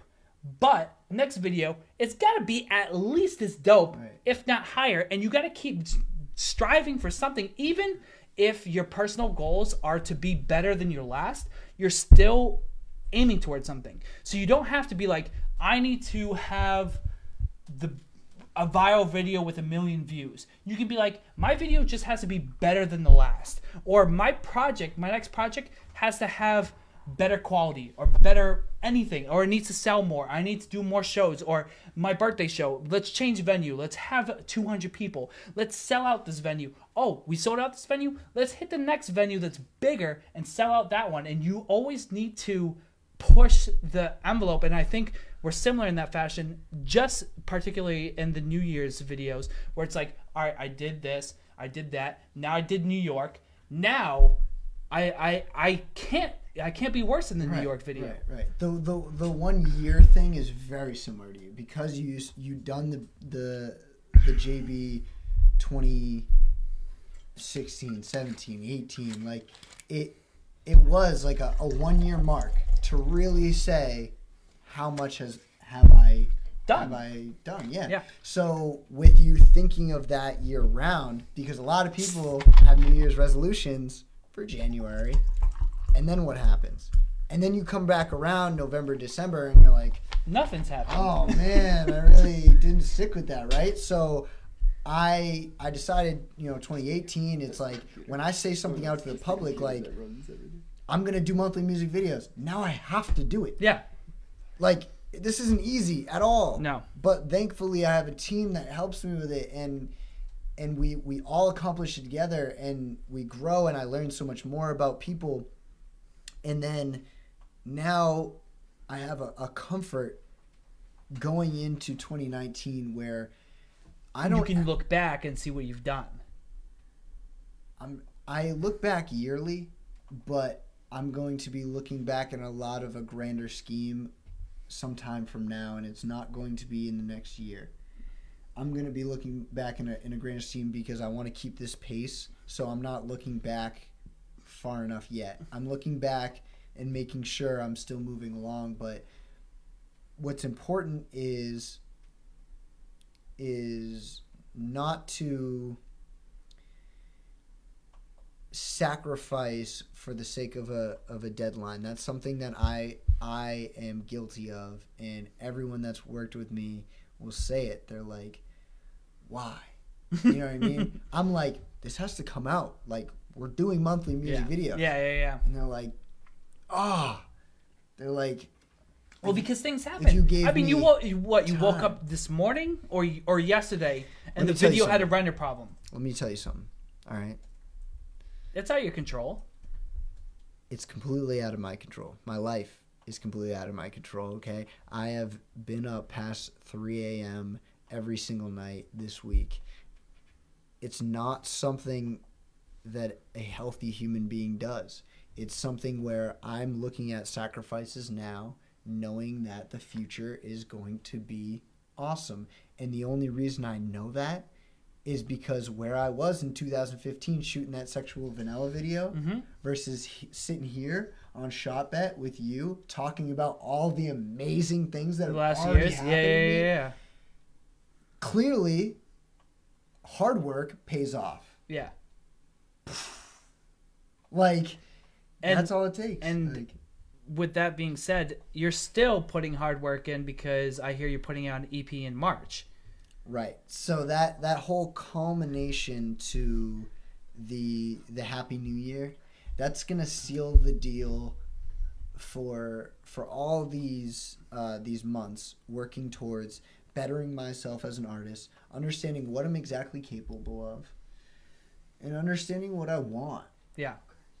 And then I'm going to nail this Happy New Year 2019 video. You guys are gonna love it. I don't even, it's not even close to made. I haven't written the song yet. I'm going to say that. I haven't written the song, and I can tell you right now, you're going to love it. Because of all the stuff that I've made, I know that my quality has increased a lot more than it was. And I'm not big. I'm not anything. But personal goals is what we talked about. And I think when you say personal goals, people try to set their bar low so that they know that they achieve it. They can't get disappointed. And I publicly set my goals so that other people can hold me accountable. I think there's two types of people in the world. There's people that set the bar low so they're not disappointed because you can't get below the bar because it's set that low. Right. And then there's people that set the bar high because they feel that they're going to disappoint themselves if they don't reach that point. So it's like they're going to grind to make sure that this happens because anything less is be a disappointment. But then if you sit the bar down here, even if you're right here, you're happy with what you did. But there's a big, big, big difference between setting the bar low and setting the bar high for yourself. There's the in-between. And it's like, I was waiting for the shoot for the moon. Even if you fail, you'll land among the stars. You'll land in the stars. So, can you tell us anything about the EP? Do you have a name? Do you have how many songs? Do you have anything about it? So right now, I know March is a date that you said. So right now, Happy New Year is my biggest focus. But just know that everything that you guys are seeing, there's a lot of behind the scenes happening prior. So Happy New Year, I'm going to be working throughout the end of this year to finish. At the same time, I'm working on EP. It's executively produced by Skelly Beats. He's also going to be mastering it. It's going to be recorded and mixed at Project 2. That's dope. By two engineers, Connor Hayes and 13 Ball. Oh, dope. Okay. So 13 Ball is my everyday ride engineer. Or die. He's my brother. MOCG Media. You're going to see a lot of things from that as well. Good. We have a lot of things going, but as far as this EP, I'm taking the skills that I've learned this year. I'm writing about life and the crazy road that it is, and the EP is going to be dropping in March. It's going to be called Give Me an Oscar. It's going to be 4 songs. That's all I'm going to say. Okay. You can expect it for the same date as the Oscars. Okay. And I won't pry anything out of you because I know what it is. Because I know with Smile Now Cry Later, I hid everything until it dropped, and then I said, "Oh, here, these people might be featured." And then my last interview that I did with Coffee Talks with Samantha, I wanted to let people know the EP's in the works, guys. Like, it's coming, but I didn't want to let it on too much. And now I want to say, Give Me an Oscar has multiple meanings.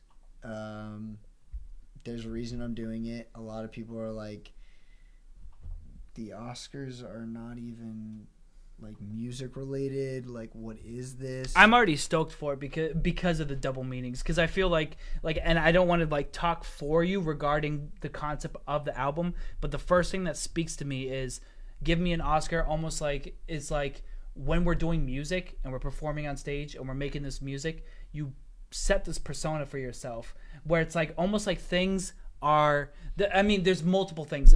Things don't bother you as much. You're this cocky person on stage. Like, you are an unstoppable force, and you have to put on this persona on stage in order for fans to believe you. Or if you're depressed or sad or make music, you have to like make people believe that, like, and like you can't fake it. Like, it's so you have to set your, like, go beyond what you're actually feeling just for people to realize that it's hitting home. There's so much to it.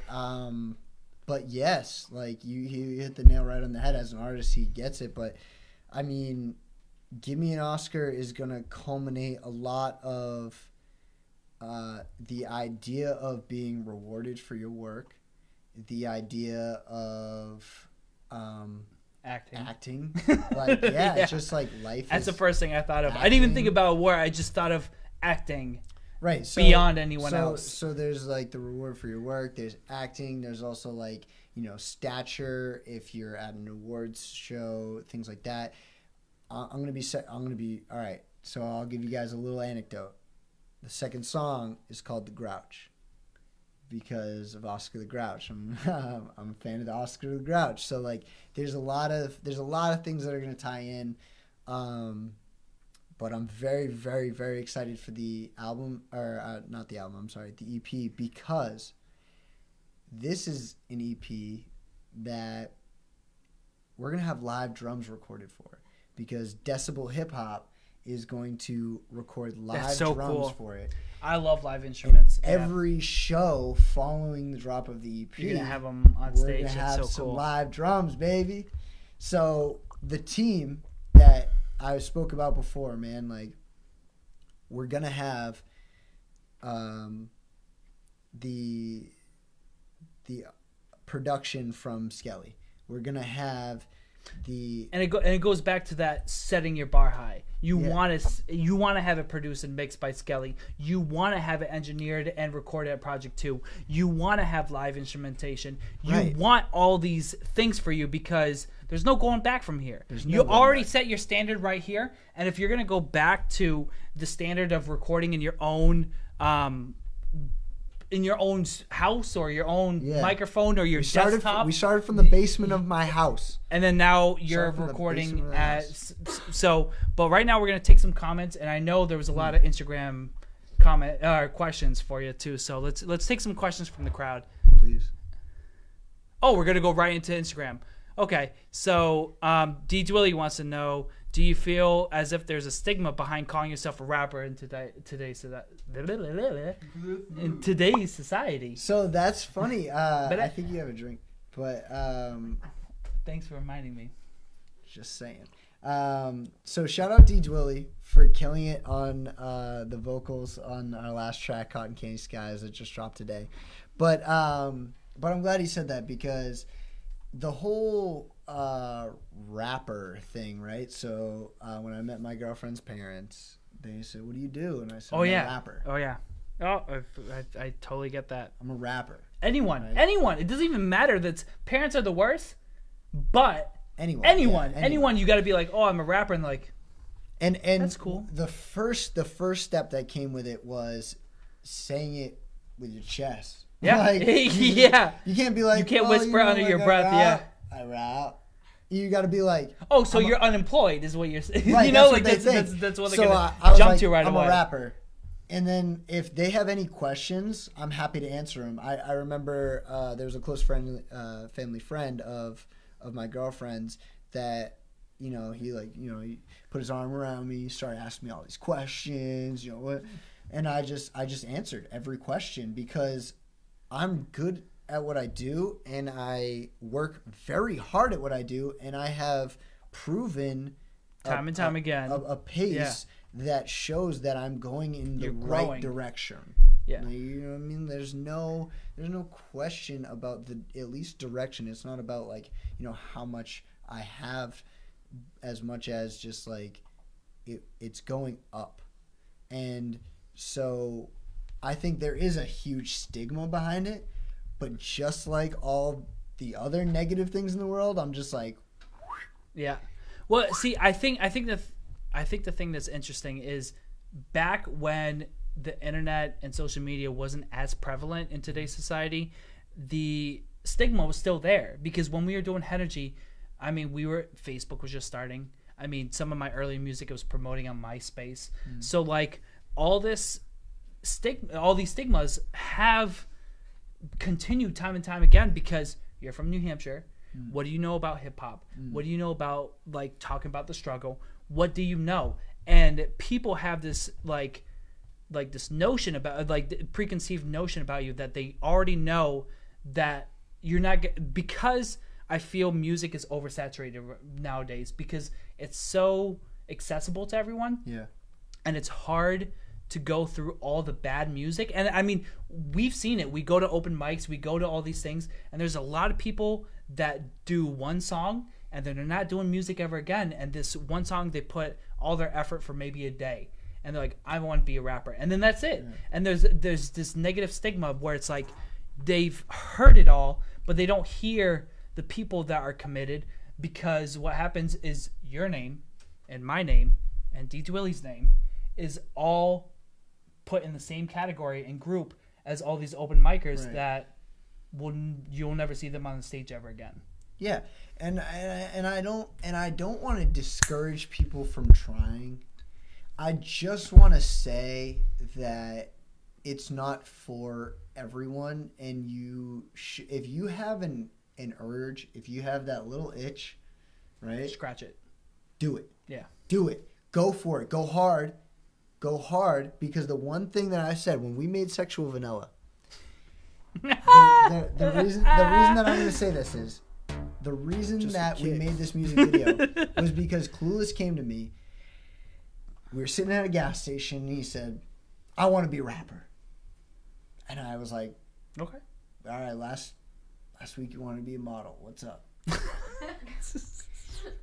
and that's no offense to him, because he's doing great right now and everything he's doing, and I love him. He's a brother to me. But I get it, yeah. But he set a fire in me that has yet to go out. Yeah. And so he said, "I want to be a rapper." I said, "Look, if you put 100% of yourself into one thing, you will get it. There's nothing in the world that can stop you from that. Better yet, I'm going to put 100% of myself into making sure that you also get this." Somewhere down the line, I realized that it wasn't 100%. Yeah, passions changed. So shifts. So I'm not saying that he's never going to release music again. I mean, you might have wanted to be a firefighter when you were a kindergartner. Right. I mean, things change over time. Do you want to know what I wanted to be? I wanted to be a professional wrestler. I went to school for professional wrestling in high school, and I remember stepping in the ring. Sasha Banks is like a Divas champion. Yeah. She's been to WrestleMania or whatever. The first time she stepped into a ring was with me. We were body slamming each other when I was 16 years old, and when I decided I didn't want to do that anymore, and then I was babysitting these kids years later, and they wanted to watch wrestling. We flick on the TV, and these people are running down the ramp that I used to wrestle with, and I was like, man, if I didn't give up on my dream, I could be living it. And that's what really set in with me. So when Cam came to me and said, I want to be a rapper, I said... Set a fire on it. I was like, if you put 100% of yourself into something, you will get it. Well, I never stopped. I've always felt that if you don't put your all into something, it's not worth it. It's not worth it. Because same thing with school. Mm-hmm. Same thing with your job. Same thing with anything. If you don't put your all into it... People can tell. So let's take the next question. But I think we're gonna take the next question. So how old were you when you wrote your first song? Was Sexual Vanilla your first song? No, I mean, so what people don't know is, so Sexual Vanilla came out on a album with a trio called Co-Legit Entertainment. Yep. And so Collegiate, which we called ourselves because it was spelled co-legit because we were in college together. It was me, Clueless, and Q Quick. The reason you didn't see Q Quick in Sexual Vanilla is because he was the guy shooting with the video. iPhone operating the camera. But he was also a producer for it. But we did the we remixed The Difference. That's how I brought everyone together. I said, you know, Cam wants to be a rapper. Okay. I said, I love this song by Dr. Dre. Yeah. And let's all kill it. Let's all do a verse. So if you really search the interwebs, I'm sure you'll find it. It's out there. But it's a poorly done remix of Difference. The Difference. And we wrote about it. But now I feel like my first song isn't that. Like, I think a first song of, like, I came up with the hook and everything, you know what I mean? So on that same project, I had a solo song called McFly, which is the only beat I ever produced. Yeah, right, I had a demo of Fruity Loops, and I'm sitting there hitting the buttons, and it's very... I used the term before, but poorly done. Oh yeah, I've been in the same boat because I remember in high school I was at Pinkerton. I remember having my first song engineered by Alex Rendon. Okay, you haven't drank twice. You went up from 26 to 28. Get out of here. So aggression. You want to talk shit? Get hit. So I remember in high school, Alex Rendon actually was like, Alex Rendon and Jing Harris were both like, oh, like, you know, like, you should do music with us. And they were in the wake-up call. And then the drummer was like, you like hip-hop? Let's do hip-hop. And then he made a beat, and we made a song, and it was in Reason. It wasn't in Fruity Loops. Yeah. And 13-Ball used Reason when we recorded Miller Time, my first track. So, Miller Time, baby. Anyways, we'll take the next question. Please. Is, are you ever going to do a second song with Jacobson? 200%, yes. When I was talking about Portland before, going up to Maine, you know, that's a place that first accepted me out of my own city. I went up to a city I had never been. I stepped out of my car, and someone down the street was like, is that just for kicks? And I was like, wow, things are different. Yeah. Things are different now. And then through the Maine circuit, I met Jacobson, who is an incredibly talented artist. He's killing it right now. You guys all need to check out Sam Jacobson. He's about to hit his 1-year anniversary on the October tape too. Oh my God! Yeah. I mean, that tape, I remember waiting for it to come out. I remember, like, the feelings of, like, when it first dropped and I listened to it. that dude makes such high quality music. He's killing it now too. When we did a collab together, it was prior to the October tape, and it was kind of to gain some momentum. And what we did was we remixed Cheers. So I want to say cheers to all the people watching right now. Everyone should take a drink for this one, because that was one of the funnest remixes I ever did. We went down to Cheers in Boston and recorded this music video about the show Cheers, and we had fun. I remember practicing the verses with him and everything, and we were just both so early in our career. So absolutely, man. I mean, when the time is right, we are gonna both be in such different places than we were in the first song. I just can't wait to make just great art with you. Shout out to Jacobson. Everybody should go follow him on Instagram. Jacobson RNLN, which actually it stands for real name, last name, because his name is Sam Jacobson. John, could you do me a favor? I know we're just about to hit the 2-hour mark. Can we take a quick 3-minute break just to use the bathroom and recollect? And then we're taking the rest of the questions. Yes.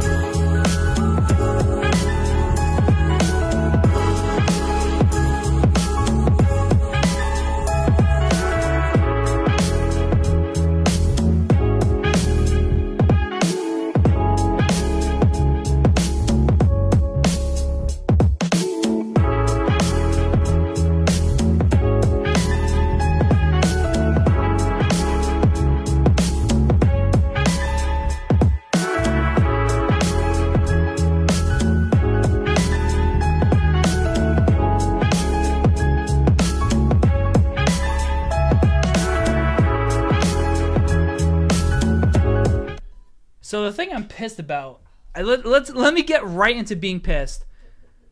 What is this number? What is this number? Why am I beating JFK? All of you guys watching, bruh, move from here to here. Honestly, because at this point, I dare you. Let's go. No, I want you to finish the six-pack because I'm gonna be pissed. And let's take this next question, and pretty soon I want to talk. Oh, yes! do. All right, take another question. Let's go. What do you prefer, skateboard or BMX? And I apologize for spelling skateboard scatboard. I was gonna say, was that how the question came in? No, it's not. Oh, okay. Well, so I actually don't do either. Are we going to go back into the whisper? The ASMR part, too. So what we're going to say is... So skateboard versus BMX. Guys. I'm actually a longboard guy, so... that's cheating! He literally asked you skateboard or BMX, and you're going to say longboard. What do I'm going to talk shit right now. I enjoy watching more because I don't do either. Yes. Skateboard. But I have the utmost respect for both. I am not talented enough to do those things. I ride a longboard. My friend used to ask me. He was like, "Yo, what's your thing?" Like, is this friend? No. Okay.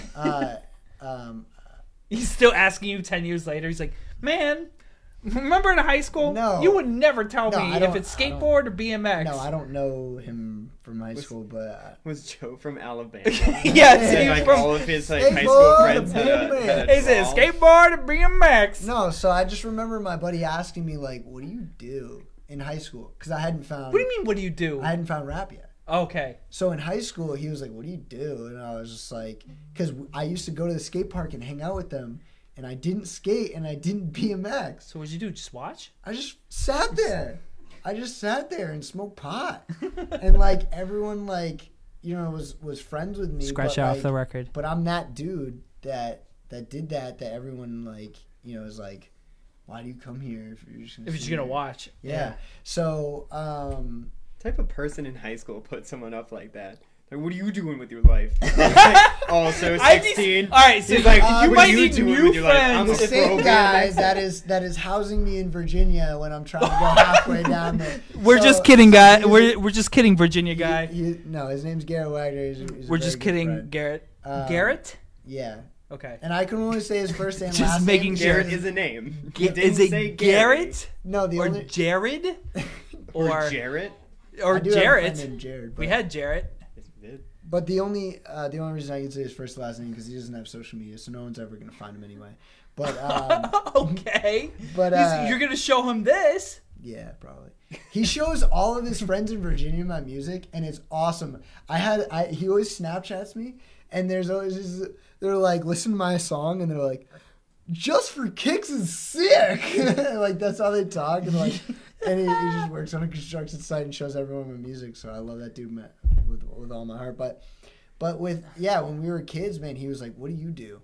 And I hadn't found it yet. And then I found hip hop, and you know that's sort of what it is. But I longboarded because when we would all hang out at the corner store, that was the easiest way to get to the corner store. It was like hopping on a longboard because you do one kick push, and you just cruise. You don't have to like keep doing it. And I'm a bigger fan of BMX. I don't know if it's because I know my brother used to do a lot of BMX. Yeah. Like they used to hit up the hills right next to Applebee's. They just used to ride, and then for some reason I would watch more of the X Games and everything. And skateboarding's cool, but I always was fascinated because what happens is everyone knows how to ride a bike. Almost everyone. There's more people that know how to ride a bike than a skateboard. Because growing up, almost everyone learns how to ride a bike.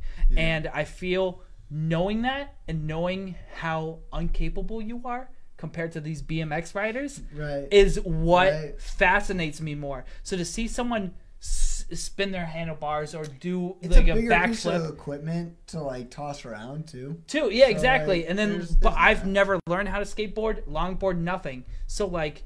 that doesn't fascinate me as much as something I know how to ride a bike. Yeah. So I'm looking. I'm like, how are they doing this? I mean, both fascinate me, no doubt. Yeah. I just like always kind of like that skater culture where like it looked cool with the, and I love tech decks. I'm a tech deck dude. Justin is incapable of hitting my mouth. That's not. Incapable. You said uncapable. I wanted to put you on blast. Okay, that's not a word. Well, I gotta go. You just gotta. So all right, so we're gonna end the podcast right now because I said uncapable. Phase out on uncapable. We're done. All right, so we'll take the next question. The real answer was DMX. Is the best. DMX is what I prefer. Where's the hood at? Time out. You just said DMX. You opened up a can of worms, and I gotta say this, man. DMX. When they say X gonna give it to you, all right? DMX never gave it to me. Okay, I went. No, I'm gonna rage hard right now. No, but I'm just thinking of how poorly that was worded. No, X never gave it to me. Exactly what I said. No, listen, I went to the Lowell Auditorium to see a DMX show. And Bismarck. Oh, I know what you're talking about. He came out right. He did his thing. He whipped through. And then he came through for like, you know, his 40 seconds. He's like, oh, baby, you know, as we all expected Bismarck to do. After that, Ja Rule comes out. You know, he may not have had Ashanti but, to infill everything he does. But, you know, her backtracks were playing and he killed it. He gave the show of his life, but he only gave the show of his life because he knew that DMX wasn't showing up. Yeah. I remember this. He did that a lot. Well, not only did he do that, but the fact of the matter is that following that, he came to Project 2 Studios, yep, where I frequent, and I wasn't there that day. And then there was a recovery event that we did where Joyner was there and Syra, who is the Grammy-winning artist that did Skrillex track, with Skrillex, Bangarang. She's the voice. She's also Demi Lovato's best friend. We went to this recovery rally that DMX was supposed to be at, and I'm like, and I literally was like, I'm finally gonna meet DMX. He's been avoiding me all this time, and I'm gonna meet DMX. And I show up, and you haven't met him. No DMX, and now I think he's probably locked up again. So BMX over DMX. You heard it here first. BMX over DMX. Over alphabetically. Alphabetically. Lyrically, which is more important to you, the message or the bars? It depends on the song. I think that shout out Q Quick for throwing. What are you drawing over there? We have some RTs. we got someone. Here, bring it over here. We're gonna ASMR some scribbling on a piece of paper that we can't even do the podcast without hearing someone scratching out their gibberish. You know what's funny? Okay, I'm gonna talk shit right now because I'm gonna talk shit. So what happens is you have a full pad of paper, and you still feel obligated. My stain, yeah. You still feel obligated to cross out the piece of paper you are writing on instead of ripping out the paper that you want to cross out in the first place and throw it out. But she's not killing trees. But you're going to complain, but at the same time, had she ripped the paper, you would have also complained about that noise. You don't know that. You will never know that. I would like to hear a rip of the page. I can hear the erasing of the page right now. Oh yeah. That's what we like to hear. That's what we want. So lyrically, what's more important, bars or message? So it depends. I mean, I personally care about message more, but as a rapper, you gotta come with bars. You gotta be able to show that you can do both. Yeah, because some songs, like I think "Cotton Candy Skies," what I say isn't bars. I've always felt there's three things in hip hop. Yeah, please. There's rhyme scheme and bars, there's the message, and then there's the feeling. And sometimes they cross into each other's. Yeah, but there's some things where you listen to music. I've always felt like there's some music you listen in certain contexts, and then there's some music that you listen because you want to hear bars. Yeah, I think that message and feeling should go together. I don't ever want to do feeling without, okay, because by I care feeling about I mean like because message, you can tell a story and it's a message, but you're not necessarily like, okay, maybe I'm contradicting myself a little bit, but maybe like I mean like feel good music, like you can vibe with it, and then sometimes you just need to give a message without necessarily needing someone to feel an emotion. Are you sometimes trying to say like the devil went down to Georgia versus Sandstorm? Like, yes. Message versus feeling. Feeling, exactly. So you feel good about the music brings out. Yeah, yeah, and feel good music. I guess is better to explain that. That's why. Feeling. That's why Quick, Q Quick, who, if anybody knows who Mike Lockham is, it's Q Quick. He's the producer that made all the Happy New Year tracks, and a lot of my tracks early on in my career.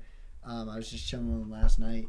And so lyrically, he's saying like message or bars, because I've heard a lot of your songs where you can make like all these like similes or euphemisms and it all makes sense. And it's like, oh damn, how'd he do that?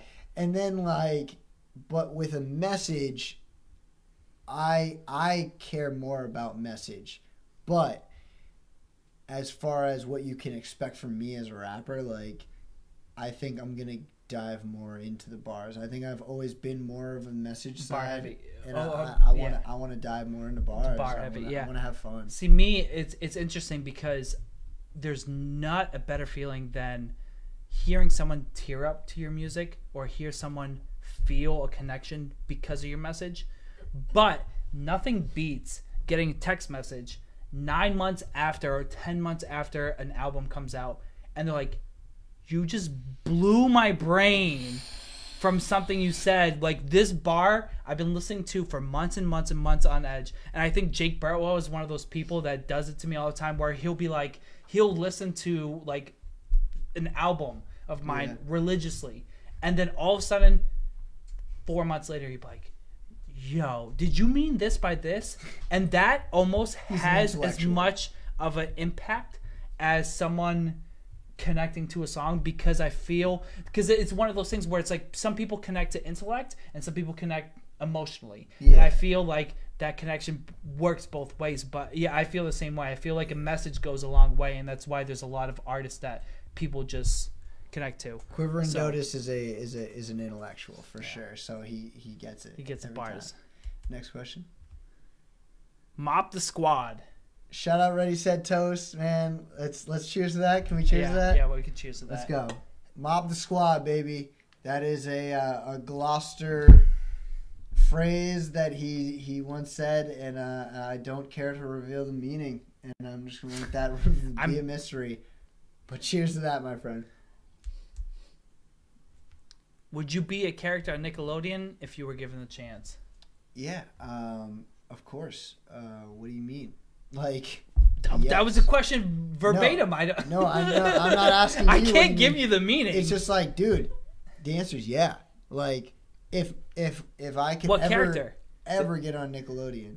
Oh, you're saying one that already exists. I thought you meant they would make a I read it that way. It as like him becoming his own character. I want to be a Just for Kicks character on Nickelodeon, baby. I would prefer if it's like a monkey. That's actually okay. See, see, I read it as, would I be a character of Nickelodeon if, like, a genie came out of a lamp, I guess, but came out of nowhere and was like, hey, like, what are your 3 wishes? And then you were given the chance to wish that you were, hey, Arnold.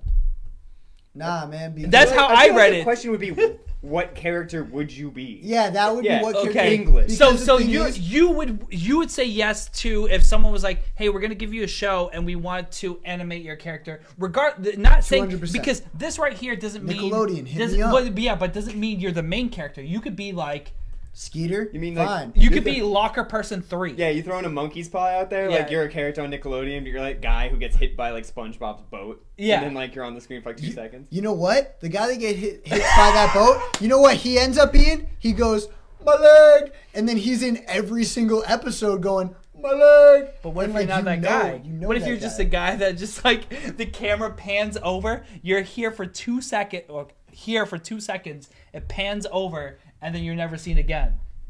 That's 200% better than being a rapper? The guy that was never in it.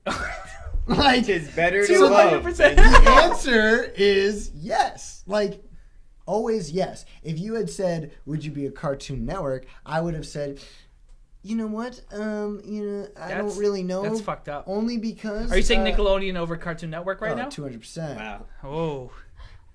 I'd have to disagree, but we'll continue the conversation. Everyone's probably looking at my pie chart like, how is he getting 200% every time? If like, I'm looking at extra chart over like, here, what? Like, hey, what second pie that there's you're eating. Always 2 pies. But yeah, no, I would second guess Cartoon Network because I would worry that would ruin my chances for Nickelodeon. I would do a small part for Nickelodeon before a big part for Cartoon Network. You heard it here, folks. What's your favorite Nickelodeon character? Doug. The reason that your earlier question about like when you were like, would you be a character? I'd be like, well, that's hard to say because like when I was a baby, like I can relate to one of the Rugrats, so I already lived it. And then no, adolescence. Don't even touch me. When I was a baby, were you watching Rugrats 1 year old, 2 years old, going, No. Nailed it. No, I was not. First of all, hashtag relatable. You don't really form memories until 4, so no, I wasn't. Hashtag relatable. All right, so at 4 years old, you were like, hashtag relatable, Rugrats. I get using a screwdriver. My parents didn't watch me, and I stole tools out of the tool shed. Damn, Skippy on that one. The screwdriver was actually made of plastic. It was but I just want to tell you, that like it came into adolescence, and like Doug was my real life, bro. Like I had who's like, your Skeeter? Wow. Oh, you know, there's like 4 people watching this that are like, better be me. Yeah, you better be picking me because I didn't think I was gonna have to have this conversation until I was ready to pick a best man. So like, don't ask me who my Skeeter is because I think. Do you know who your Roger Klein is? My Roger Klotz. Klotz? Roger Klein? Calvin Klein, Roger Klotz. His brother? I could name him right now, but why give voice to the bullies? But you had a bully? Oh, yeah, dude. And guess what? My senior year of high school, I finally said, I went up to him in English class and I said, you've been talking smack for... Talk to him. 4 years. 4 years. And he goes, I didn't say anything. I totally... No. Totally that's not where it ends. I go, no. You've been talking smack for 4 years. Then people start, like, walking into the room. Excited. Like, what's going on? Excited. And I'm like, nah. You can deny it all you want, boy. I was like, me and you, let's fight. You pick a time and place. And we went in his best friend's backyard, and he kicked my ass. Hey, John, I got a question for you, and I'm going to be cruel to the audience right now because I don't care. Do you remember the fight at Pinkerton with the person with the book being picked up and smashed across someone's face, and then the circles just grew at Pinkerton? All right, we'll tell that story later. But I thought you were going to be like, remember that one where the cops tried to break it up and broke his leg, and then he wasn't a cop anymore? Yo! I totally remember. It was a girl fight. Yeah, or the one where the girl whipped the other girl's hair and she threw her down the hill, and everyone was like, we're not helping her. We had some dope fights. There was some bad fights. But I remember having some bullies. I remember some kid, and I'm going to say his first name because I don't care, but I'm not going to say his last name because I'm probably going to get my ass kicked. But his name is Shane, and... Just look at my friends on Facebook. You might find him. But why are you friends with your friend on Facebook? No, I don't know if he even has Facebook. All those dudes that I didn't like in high school, they've requested me, and I just didn't decline them, didn't accept them. Just let them sit. I think I was friends with him on MySpace, and then Facebook, like things changed because I was much cooler on Facebook than I was on MySpace. Not really. But this kid Shane, I remember like we went on vacation, whatever, April vacation or something, yeah. And he goes. I come up to him and I'm like just shooting the shit with everyone around him. He goes, hey, you know what, Justin? I had a nice vacation without you, asshole. And that's all he said. Really? And I'm like, all right. And then like I remember every day it was like consistently shit like that. And I was like, all right, dude, like we don't need to do this, but I mean we're best friends now. You know what we need to do with that negativity? His name wasn't Shane, it was Dill.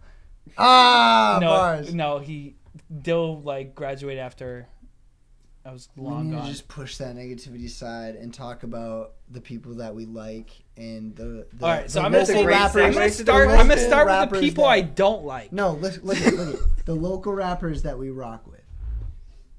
Well, you gotta lean in closer. They can't. What local rappers do you rock with? The ASMR stuff. ASMR. Local rappers that I rock with. Some people like this. There's a small part of our fan base is listening to this. Excited. I rock with JB the Canadian. He's a local rapper that I rock with. I rock with D Dwelly that you just heard on my track. I rock with Jacobson that you heard that we've worked with. As well as the homie Wan Kenobi.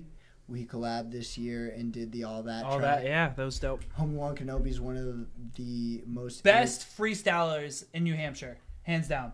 I was exactly going to say that. So, I mean, if that tells you anything, go look up the homie Wan Kenobi. Dude's amazing.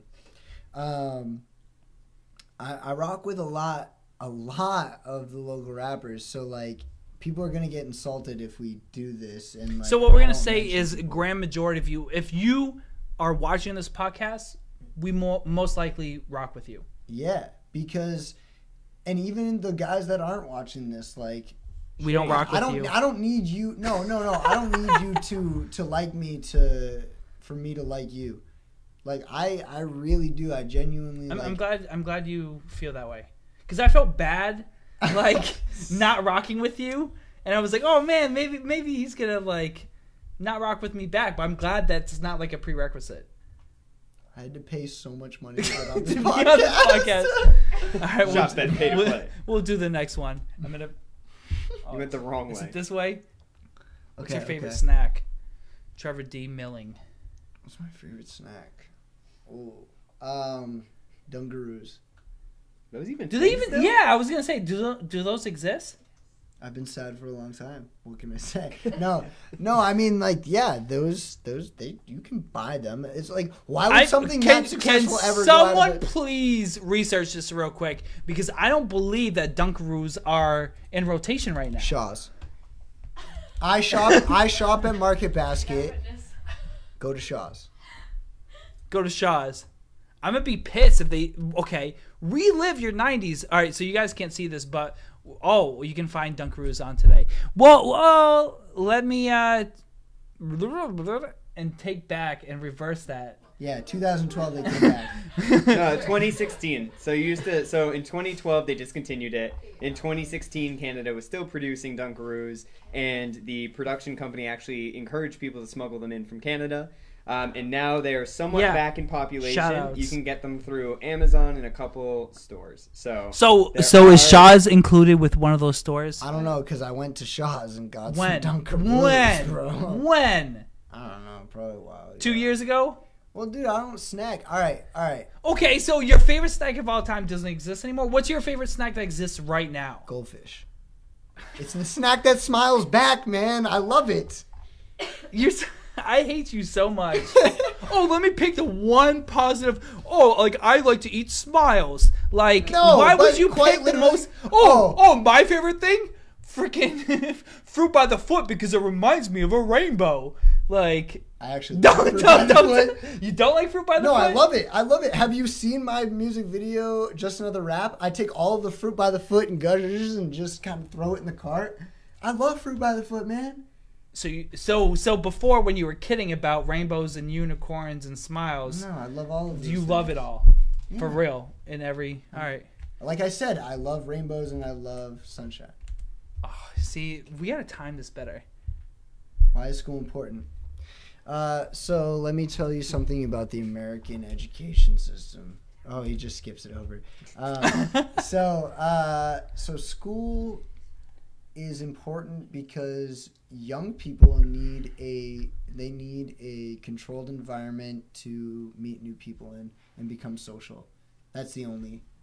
See, I disagree with that. Go ahead. Preach.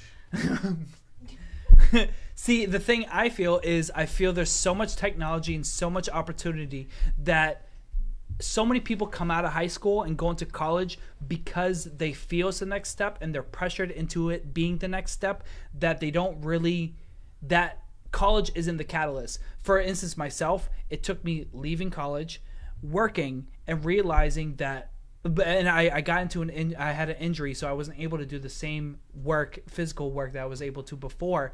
And I went back to school, and it's not that school was important.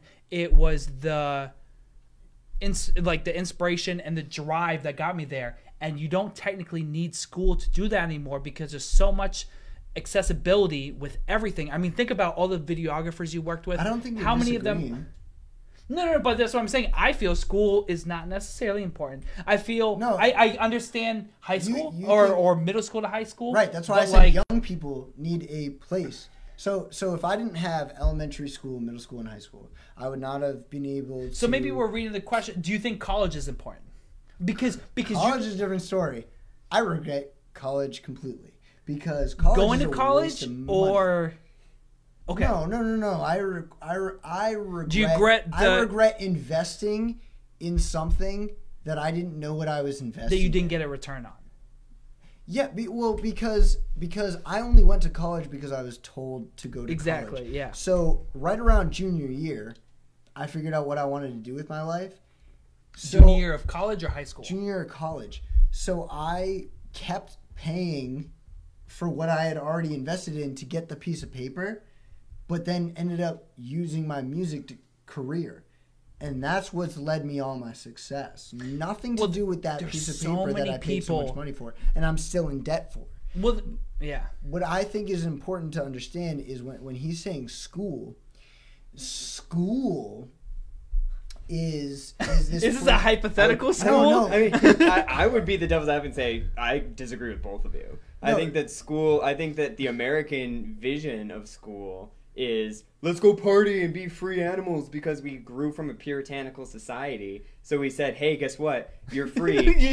Both our reactions are just like... And everyone goes, hey, I'm going to go freshman year and I'm going to do all the shots and drugs and just have rampant sex because my parents never let me do it. You don't see that in Europe or Asian cultures because they don't have that puritanical background. So people look at school as, I need to go to school to get a education, to get a career. They also aren't the countries of you can be whatever the hell you want. I think part of the issue with school is people go to school and they're like, know what I'm going to be? I'm going to be a graphic designer. And then what job market is there? People don't look at the actual numbers. So they leave school and graphic design has a very small margin and people are going to go and hire the Rensselaer Polytechs rather than the UNH graphic design. I don't know, man. Matt, my boy that went to school for graphic design. Like, I minored in graphic design. I minored in marketing.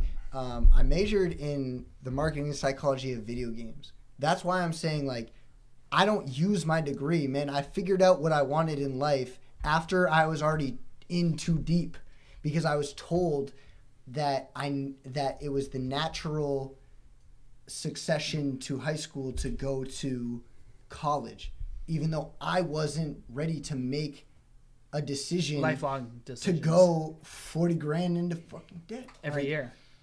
That's a BS. So what I'm saying is school is important for the social structure of, and I'm not talking about college, I'm talking about at the younger ages where you need to meet people your age. You need to like connect because what did we talk about earlier? It's not what you know, it's who you know. So you need to connect with people. Well, and that applies to college too, because you could graduate with a 4-year degree or an 8-year degree, or you could double major, and then all of a sudden you come out of college and you don't matter because the owner's hiring their son instead of you. What I want to say about like the whole like going to college and partying and stuff. I had buddies that I met freshman year that failed out because they drank and smoked. I commuted to college. I went and I went there for my education. When I wanted to party, no offense, I went out. I went out to somewhere else, and I went to UNH, and I went to Plymouth. No offense, Plymouth, you know what I mean? I went to UMass Lowell. I went to all these other schools to party. I showed up, and I studied. I studied hard, and I got what I got. But that piece of paper didn't get me anything, man. It took me 3 years to find out what I wanted to do with my life, and I could have spent those 3 years just figuring it out instead of paying all that money and racking up debt. Because so, society. I don't regret going to Southern New Hampshire University because I did. I got a quality education, and I met. I knew all these guys from high school, but that's how I connected with more collegiate, and became who I am today. But I think that why school is important at the most basic level is so that you are not homeschooled, and not to take away from people that are homeschooled, but to be honest, I think that social interaction is super key. And I think that school is important for that reason. I think that as far as what our educational system is doing and like what they consider more important than other things, I don't necessarily agree with that, but I think the idea of having that classroom is everything.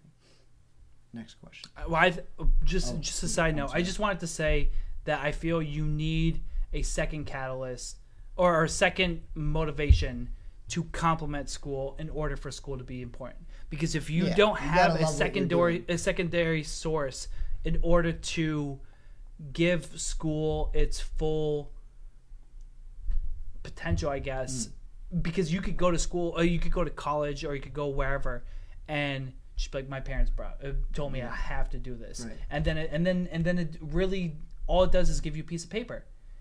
But if you go, I'm driven, I'm going to kick ass, I'm going to find people, I'm going to look for where I'm going to go next. Right. And this piece of paper is just a stepping stone to my future. Not saying, you know, like there's people that are like that, but I'm just saying you need two things. You need school and you need the motivation and you need the inspiration. And once you get both of those together, first, you're going to kick ass in school. And second off, you're going to build from that and find where you should be in society. Seriously. Is that it? All right. Cool. So I guess we'll wrap it up. I'm so pissed. See, I don't know if people like you more, so they got me drunk, or really people don't hard. Like you. I really or people hard. Don't like you, and I'm paying for it. Because I thought getting you on, I was like, oh, man, I'm not going to have to take shots. I'm not going to have to do anything. And then I'm looking at the numbers, and... Do you think that it would make you feel any better... If you took a shot with me? Yeah. Would that make you feel better? That's beer pressure right there. Rum pressure. Boo. Do we have any questions in the comments? Or, John, would you like to know anything about me and John F. Kennedy? I think our crack team over there. We have a crack team. That's good. I don't know what that means. Is that like phrase? Crack team? So what happens is they're hooking us up with the crack.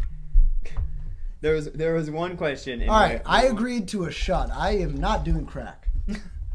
I mean, we have the crack team for a reason. Wait, what's the question? Say no to drugs. I was about to ask you, and then you just went right into crack conversation. Okay. No. We'll keep going into crack. The one question, because we are hitting 2.5 hours right now. Damn right we are. What is one thing that you feel you could improve in your life? About yourself. I could talk less. There's so much. I could talk so much about you.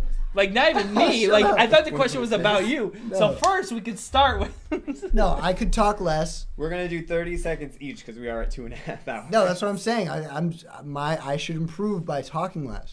Listen more, talk less. Mic drop. 3 seconds. See, me, I got 5 minutes of information right now. No. So can you repeat the question just to make sure I don't... Sun kiss bottle.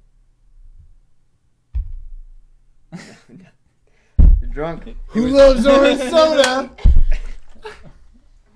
Oh, is that a quote? Kel loves orange soda. I'm a 90s kid. Of course I know that. Come on. What was it? Okay. You are like 29 seconds. Let's go. Repeat the question. What is one thing you think you could improve about yourself? See, I feel I should drink less. Your face. I gotta improve on my face. That look was priceless. So I gotta like not drink as much. I think one of those things is I feel like I drink all the time. Yeah. Friday nights are the worst for me because I feel like I'm drinking like 6 drinks and like 2-3 shots every single Friday, and I gotta stop that. And but, 5 seconds. So, anyways, what I'm gonna say is, cheers.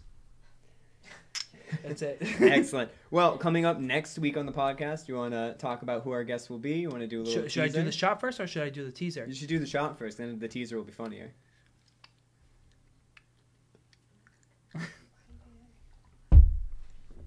Oh, Justin, who's the guest next week on the podcast? So what we're hoping our guest will be...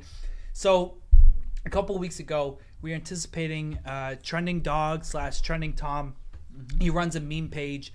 It has over 100,000 followers. And I want to get his insight on meme culture and social media as a whole because he's been able to find a way. I mean, obviously, we look at our numbers and we see what we do. And he was able to accomplish 100,000 followers plus. Wow. And I want to pick his brain. So I think that's who we're going to have next. And right now, I'm saying as a soft confirm because... I know because last time I confirmed this guy, and then we had to do a solo show and we had to switch things up. I think we're gonna have Mike Wing. Dun dun dun. Not the Mike Wang. The Mike Wang. The Mike Wang. Yeah, and I'm afraid because he is going to get drunk. And I don't know if you've seen Mike Wang drunk, but I think he can take me when he's drunk. Mike Wang. So we're going to have Mike Wang. And we have a lot of guests. So I'm going to say right now. Because you said that, though, I just want to go back to the question of local rappers that I like. Mike Wang. Yes. Great guy. I will 100% agree. And for all of you that make it to this end of this podcast, I want to say right now, if you want to be part of it, let me know. I want to have conversations. I enjoyed having you on. It was a pleasure to pick your brain and see because you're doing the Atlanta show, you're doing these monthly videos.